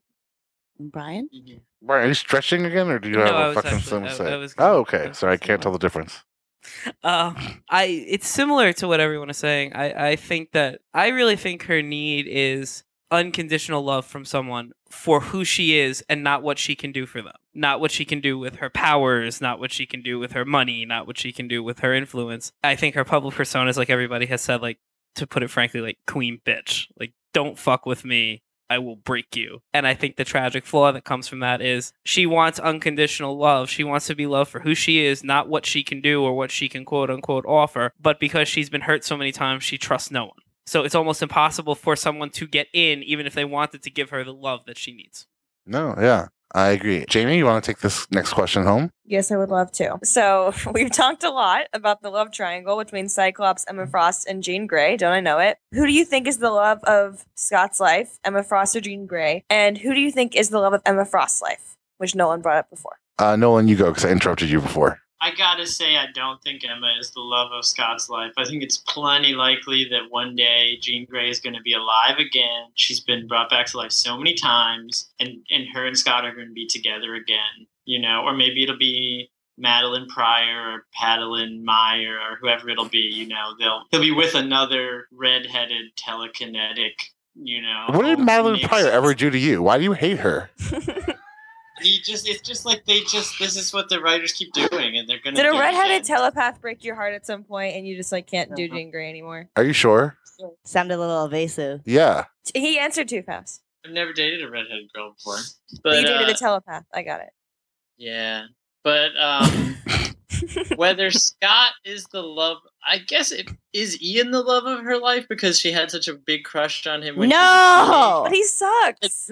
Who is it then? Who is it then? She didn't even start a relationship with Scott for any kind of good reason. Yeah, but You know, lots of relationships start Namor don't start for a good whatever reason. gonna call him nowadays. For good reasons. a great fling, you know, that they had. There's no love of her life. Oh, I so. Oh, oh, I believe not that old, too. You know, I believe that too. Someone come along. Oh. I don't think anyone's good enough for her. I think Emma is the love of Emma's life. Yes. Necessarily. And I- Jesus, No, no, no, harsh I actually, Brian. I actually don't mean that harshly or badly. Like it came out badly, like as I was saying it, I kind of realized it. He means but I, it in a feminist way. I well, sure. Direct your hate mail to Brian. I yeah, pl- not me this time. Thank you. I just mean that with everything that's happened to her, I think that the principal person whose well-being she will always look out for is herself because she's been betrayed and stabbed in the back so many times. So I think that Josh, can you get the crucifix because we need to put Emma Frost on it? also Sorry, go on. though in the case of Scott Summers, I'm 100% team Jean Grey. Ooh, ooh, ooh. Go, Justin. Okay. First, of all, I think y'all are haters of Emma Frost and Jean Grey. I don't know what's going on here. Like, I don't know. Mm. I don't know where my alliances lie beyond Jamie Rice. But uh, you know, I agree and disagree with a little bit of what everyone said in all seriousness. I do think Jean Grey is the love of Scott Summers' life, but you know, Jean is someone he aspires to be. Huh? She's dead. So then, She's not. She's in the white hot room getting her pieces back. It's all right. Scott can just start hooking up with teenage Jean. Ugh. Brian, Brian, Scott and teenage Scott. that's illegal. That's illegal. She's not even 18 yet. They can- What? Scott Depends on which state Scott you're in. Teenage Dean can do some weird shit together with future makes Scott. me uncomfortable. You know what would be weird? What if Future Scott? Did this is what you were saying. What if Future Scott and Young Scott got together? And future future Scott. There's an evil future future Scott who's a cyborg. Right. Like- oh my god. with Too self-loathing for that shit. Like he he doesn't love himself enough to love himself. Right. Yeah. Agreed. Emma It, it would just loves himself it would night just long. turn into that that would just uh, hold each that other. panel from the. Dark Phoenix saga where he's like, "I'm brooding. It's what I'm good at." When they're on the cliff, it would just turn into like three. Mm. Oh three my of them, like, God. brooding together. Jesus You know who would do it? Iceman would do it. Iceman would hook it. because he needs to figure some shit out. So he's gonna be like, you know, I, you know, I know, I get, I know this dick. It's mine, and I'm just gonna play with it, and it's gonna go. I think what a great way to lead yourself to self discovery. Uh, don't we all wish we could? I'm not gonna go there. Um, oh, but have in- sex with ourselves? Oh, thank you. I, I was going to say something much naughtier. But seriously, in all seriousness, I, I do think that Jean is the love of Scott's life. But I think Emma is more accepting of Scott. You know, and I know that we make stupid jokes about them having anal sex, but it's like Emma is Emma, the dominatrix, loves Scott Summers so much um, that she puts herself in the position to be dominated by him in order to appease and please him. And I, I think that's so telling. And you know, she knows she comes second rate in, in his life, and she still loves him, and she still stays with him. And I, really think that's because he's the love of her life while Jean Grey is the love of his. You know, I, I think, you know, Jean Grey sort of pushed Emma Frost and, and Cyclops together in at the end of um Grant Morrison's run. But, you know, like I was saying before, there's aspects of himself he keeps hidden from Jean because he ultimately feels that she'll reject him for them. And those are the aspects he can embrace when he's with Emma. And I, you know, I think that ever since Emma and Scott have been together, we've seen a much more chill, much more in charge, much more self accepting Cyclops. And, you know, I think that's an interesting thing. But I, I have to say, I think this issue in X Men and talking about this very thing is, is one of the great story arcs of the of the 2000s that I, that have happened in my opinion. So okay, uh, haters go. Who's next? I don't think I've gone. Have I gone on this No. yet? Okay. But I think that I'm going to echo a lot of what you said, Justin, because Mhm. I do think that, I think to me it's pretty obvious that Scott is the love of Emma's life. And I think that's kind of the tragedy because I think it's very clear that even though Scott really loves Emma, that like Jean, Jean Grey feels inevitable. right. And it's just sad. And I think that, and I think Emma knows that. Like, I feel like Emma, like, literally the entire time they're together is like I'm on borrowed time until the corpse comes back and like takes Scott away. And I think it's because, and I think that kind of I talked about how like Emma wants to be Jean. I think that's kind of one of the things, the reasons why she wants to be with Scott because she's like, if Scott can see something good in me and he wants Jean, then like I can be Jean. Yeah. But she can, of course, never be Jean, which is why she's not necessarily the love of Scott's life. Oh, And I, I, love think, that answer. Thank you. Yeah. I really do. But I think that leads really well into the next question, which is what does Emma see in Scott Summers? And what does he see in Emma? Well, we can skip that. Well, then we can go to the next question. Emma Frost can be a polarizing character because of how her female sexuality is depicted. What do you say to those who find her to be the typical blonde bombshell? I mean, I think you said this before, Jamie, but it's because she lives up to that role the same way. Like, yeah, if Jean Grey is going to be her other, then yeah, she will play up the villain.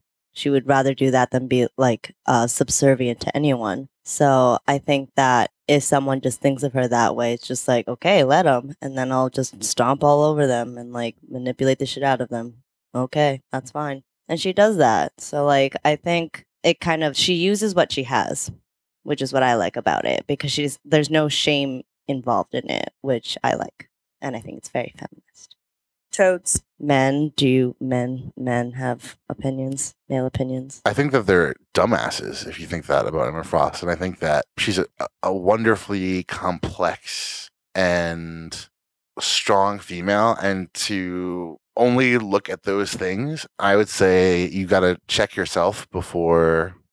Like, You know, you got to ask yourself, why is it that I'm seeing that when other people are seeing all these other dimensions to your personality? Because there are plenty of times when I think she uh, breaks out of that. I think that she circumvents the trope. To be honest, like Same. echoing what Justin said, like I, I think that the o- the only uh, to me the only way someone could read Emma Frost as a typical blonde bombshell character is if they never read Emma Frost. Like if they saw a picture of her or the cover art of this collection that we're Right, talking yeah. about and had no idea what her character was, but we're like, oh, she's blonde and drawn like that, so she must be a blonde bombshell. hmm Taiwan. Uh, speaking of how she's drawn, it's like there's almost no women in any comic that's ever been made that aren't bombshells.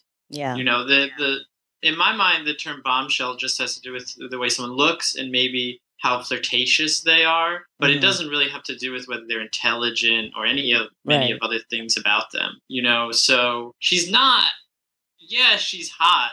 That's just that's what comics artists do. They make these women who all look like that. You know, she does act differently from a lot of other comics women. I guess my question is: is it bombshell is it typical blonde bombshell to be really sexually aggressive in the way that she is or is that different I think for me, when I think of the term, I think of kind of the concept of like a femme fatale is maybe the Yeah. better way to describe her. But I think of, I think that's kind of what the question was getting at because I think that's yeah who she is. And I think that's why we're talking about like her playing that role because Yeah. I mean, like she got the breast enhancements, she got the blonde hair. Like she's one of the only characters within the universe of sexy women in comics that is like stating that like this isn't a natural look.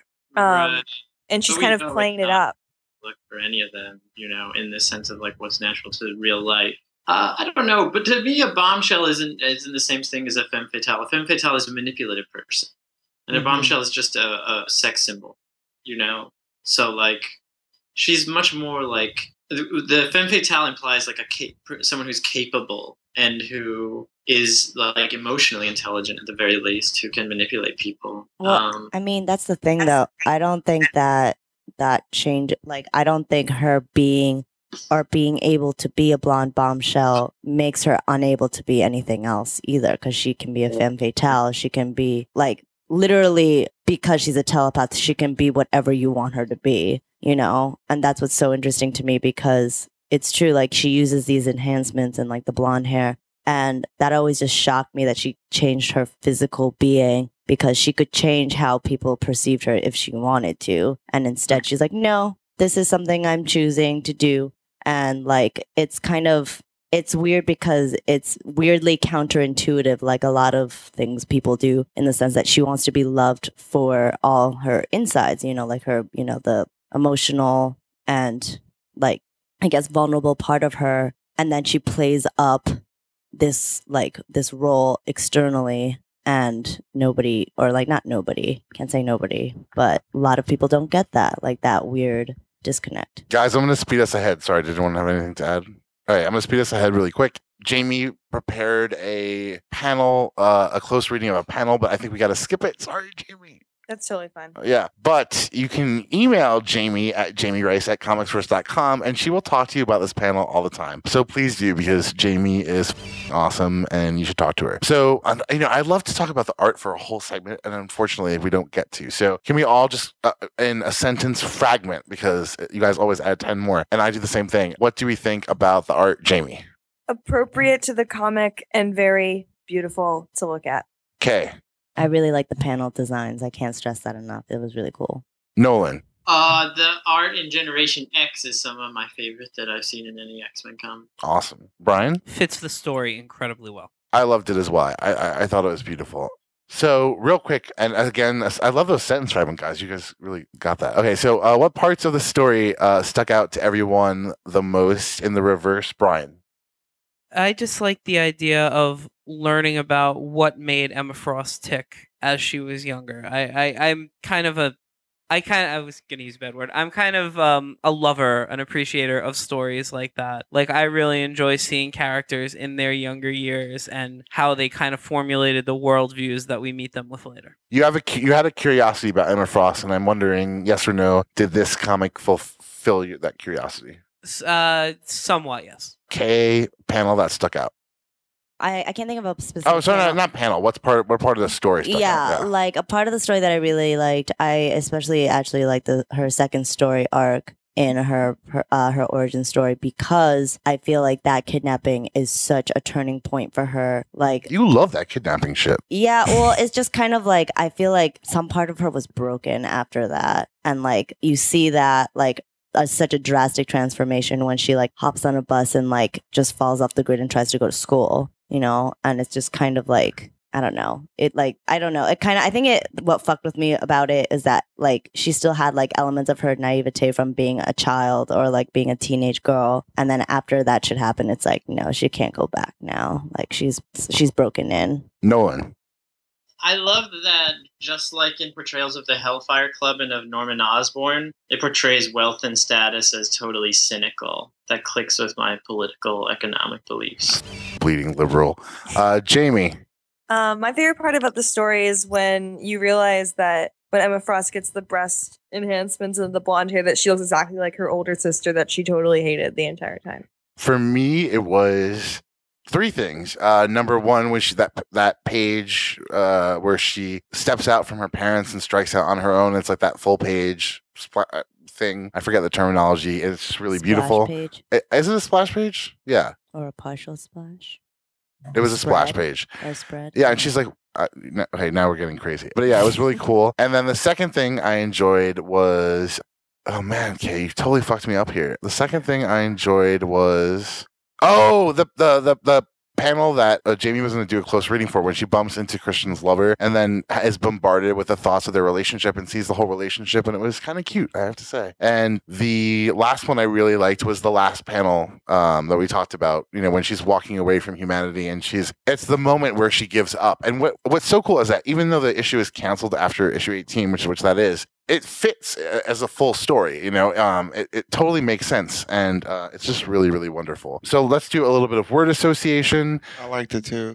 yeah i don't give a shit. All right before the word association yes or no would you recommend this book to other comic book fans and emma frost fans? Jamie? Yep. nolan I'd recommend it to Emma Frost fans, of course. but not to non-emma frost what is that supposed to mean what kind of think backhanded I compliment was that Generation X over it to just general comics fans. all right uh josh no I, I give a shit i care Yeah, of course. It's a great comic. Aw. okay Uh, if you like bad bitches, yeah. no no i'm just kidding brian Yes. I say yes as well. Okay. Unanimous. It's unanimous, except Josh hates it. All right. So, uh, word association time. Uh, one word to describe Emma Frost. Brian. Bitch in the complimentary sense. Josh. Queen. That's not a good one.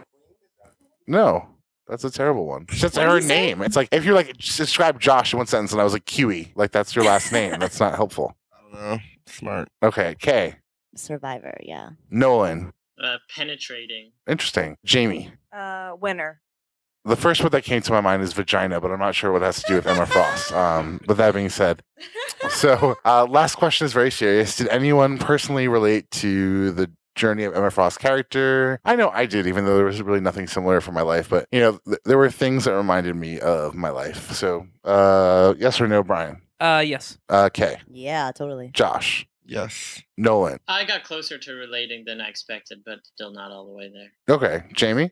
I definitely related pretty heavily. Oh, that's awesome. That's so cool. I love that. I love. She's the best. She does, and it was, it was I could feel the heartfulness in that answer. But yeah, uh, Kathy isn't here to give us one of our sign offs. And Kath, uh, Jamie, do you want to try to give a sign off, a Comics Verse sign off? Do I have to be like witty? I, I mean, um, Kathy would try and be witty. Yeah. Okay. Well, I, I have we have the thing that we came up with before, but do I have to make it about Comics Verse? Uh, yeah. Well, yeah. That's that's the Okay. show. Yeah. Okay, this is another. Okay, wait, wait. I'm like gotta get in the moment. Mhm. Like no, do your thing. Drop in, drop in, as Susan Batson would say. drop into the pain. Um, but thank you for coming and listening to another one of the Comics Verse podcasts. We've gone from Hellfire to Hero. So have an amazing day and go out there and be the best Emma Frost bitch you can be. Oh, shit! oh shit! Oh shit! Okay. Um. That yes. was a sign Let me off. thank you. All right, Malia, thank you so much for being in the first minute of this podcast and then falling asleep. Brian, thank you for being here. Seriously, I joke with Brian all the time, but we would not be able to make these podcasts without him. Thank you Yeah, for coming honestly. at 12 o'clock on the dot and staying here until fucking 5 o'clock in the morning or whatever it is now. Kay, you're a fucking trooper. You've been here for like a week and you're amazing and I really appreciate it. Josh couldn't have done everything without you and all the setup. Um, Nolan, it was nice meeting you face to face. I hope we didn't terrify you. I hope you're not scared. And I hope you do another podcast, especially if we do cartoon history of America. And uh, you and Danielle really got me onto Swamp Thing. What'd you say? Cartoon history of the universe. Universe. Sorry, I, was- I, I was talking about what was the book I was talking about before? The People's History of the United States. So I was getting them confused. Oh. Did you ever read that? Yeah. Yeah, so good and so sad too. And Jamie, Jamie Rice. What is there to say? yeah, yeah, that's all there is to say. Yeah, that's it. So I, I the thing is, I f***ed it up and we did the sign off before, but just to give another Kathy sign off because I miss Kathy, the only one I know and the one I know the best. Don't put comics verse in a comics hearse. We're still alive, people. Yeah. Boom.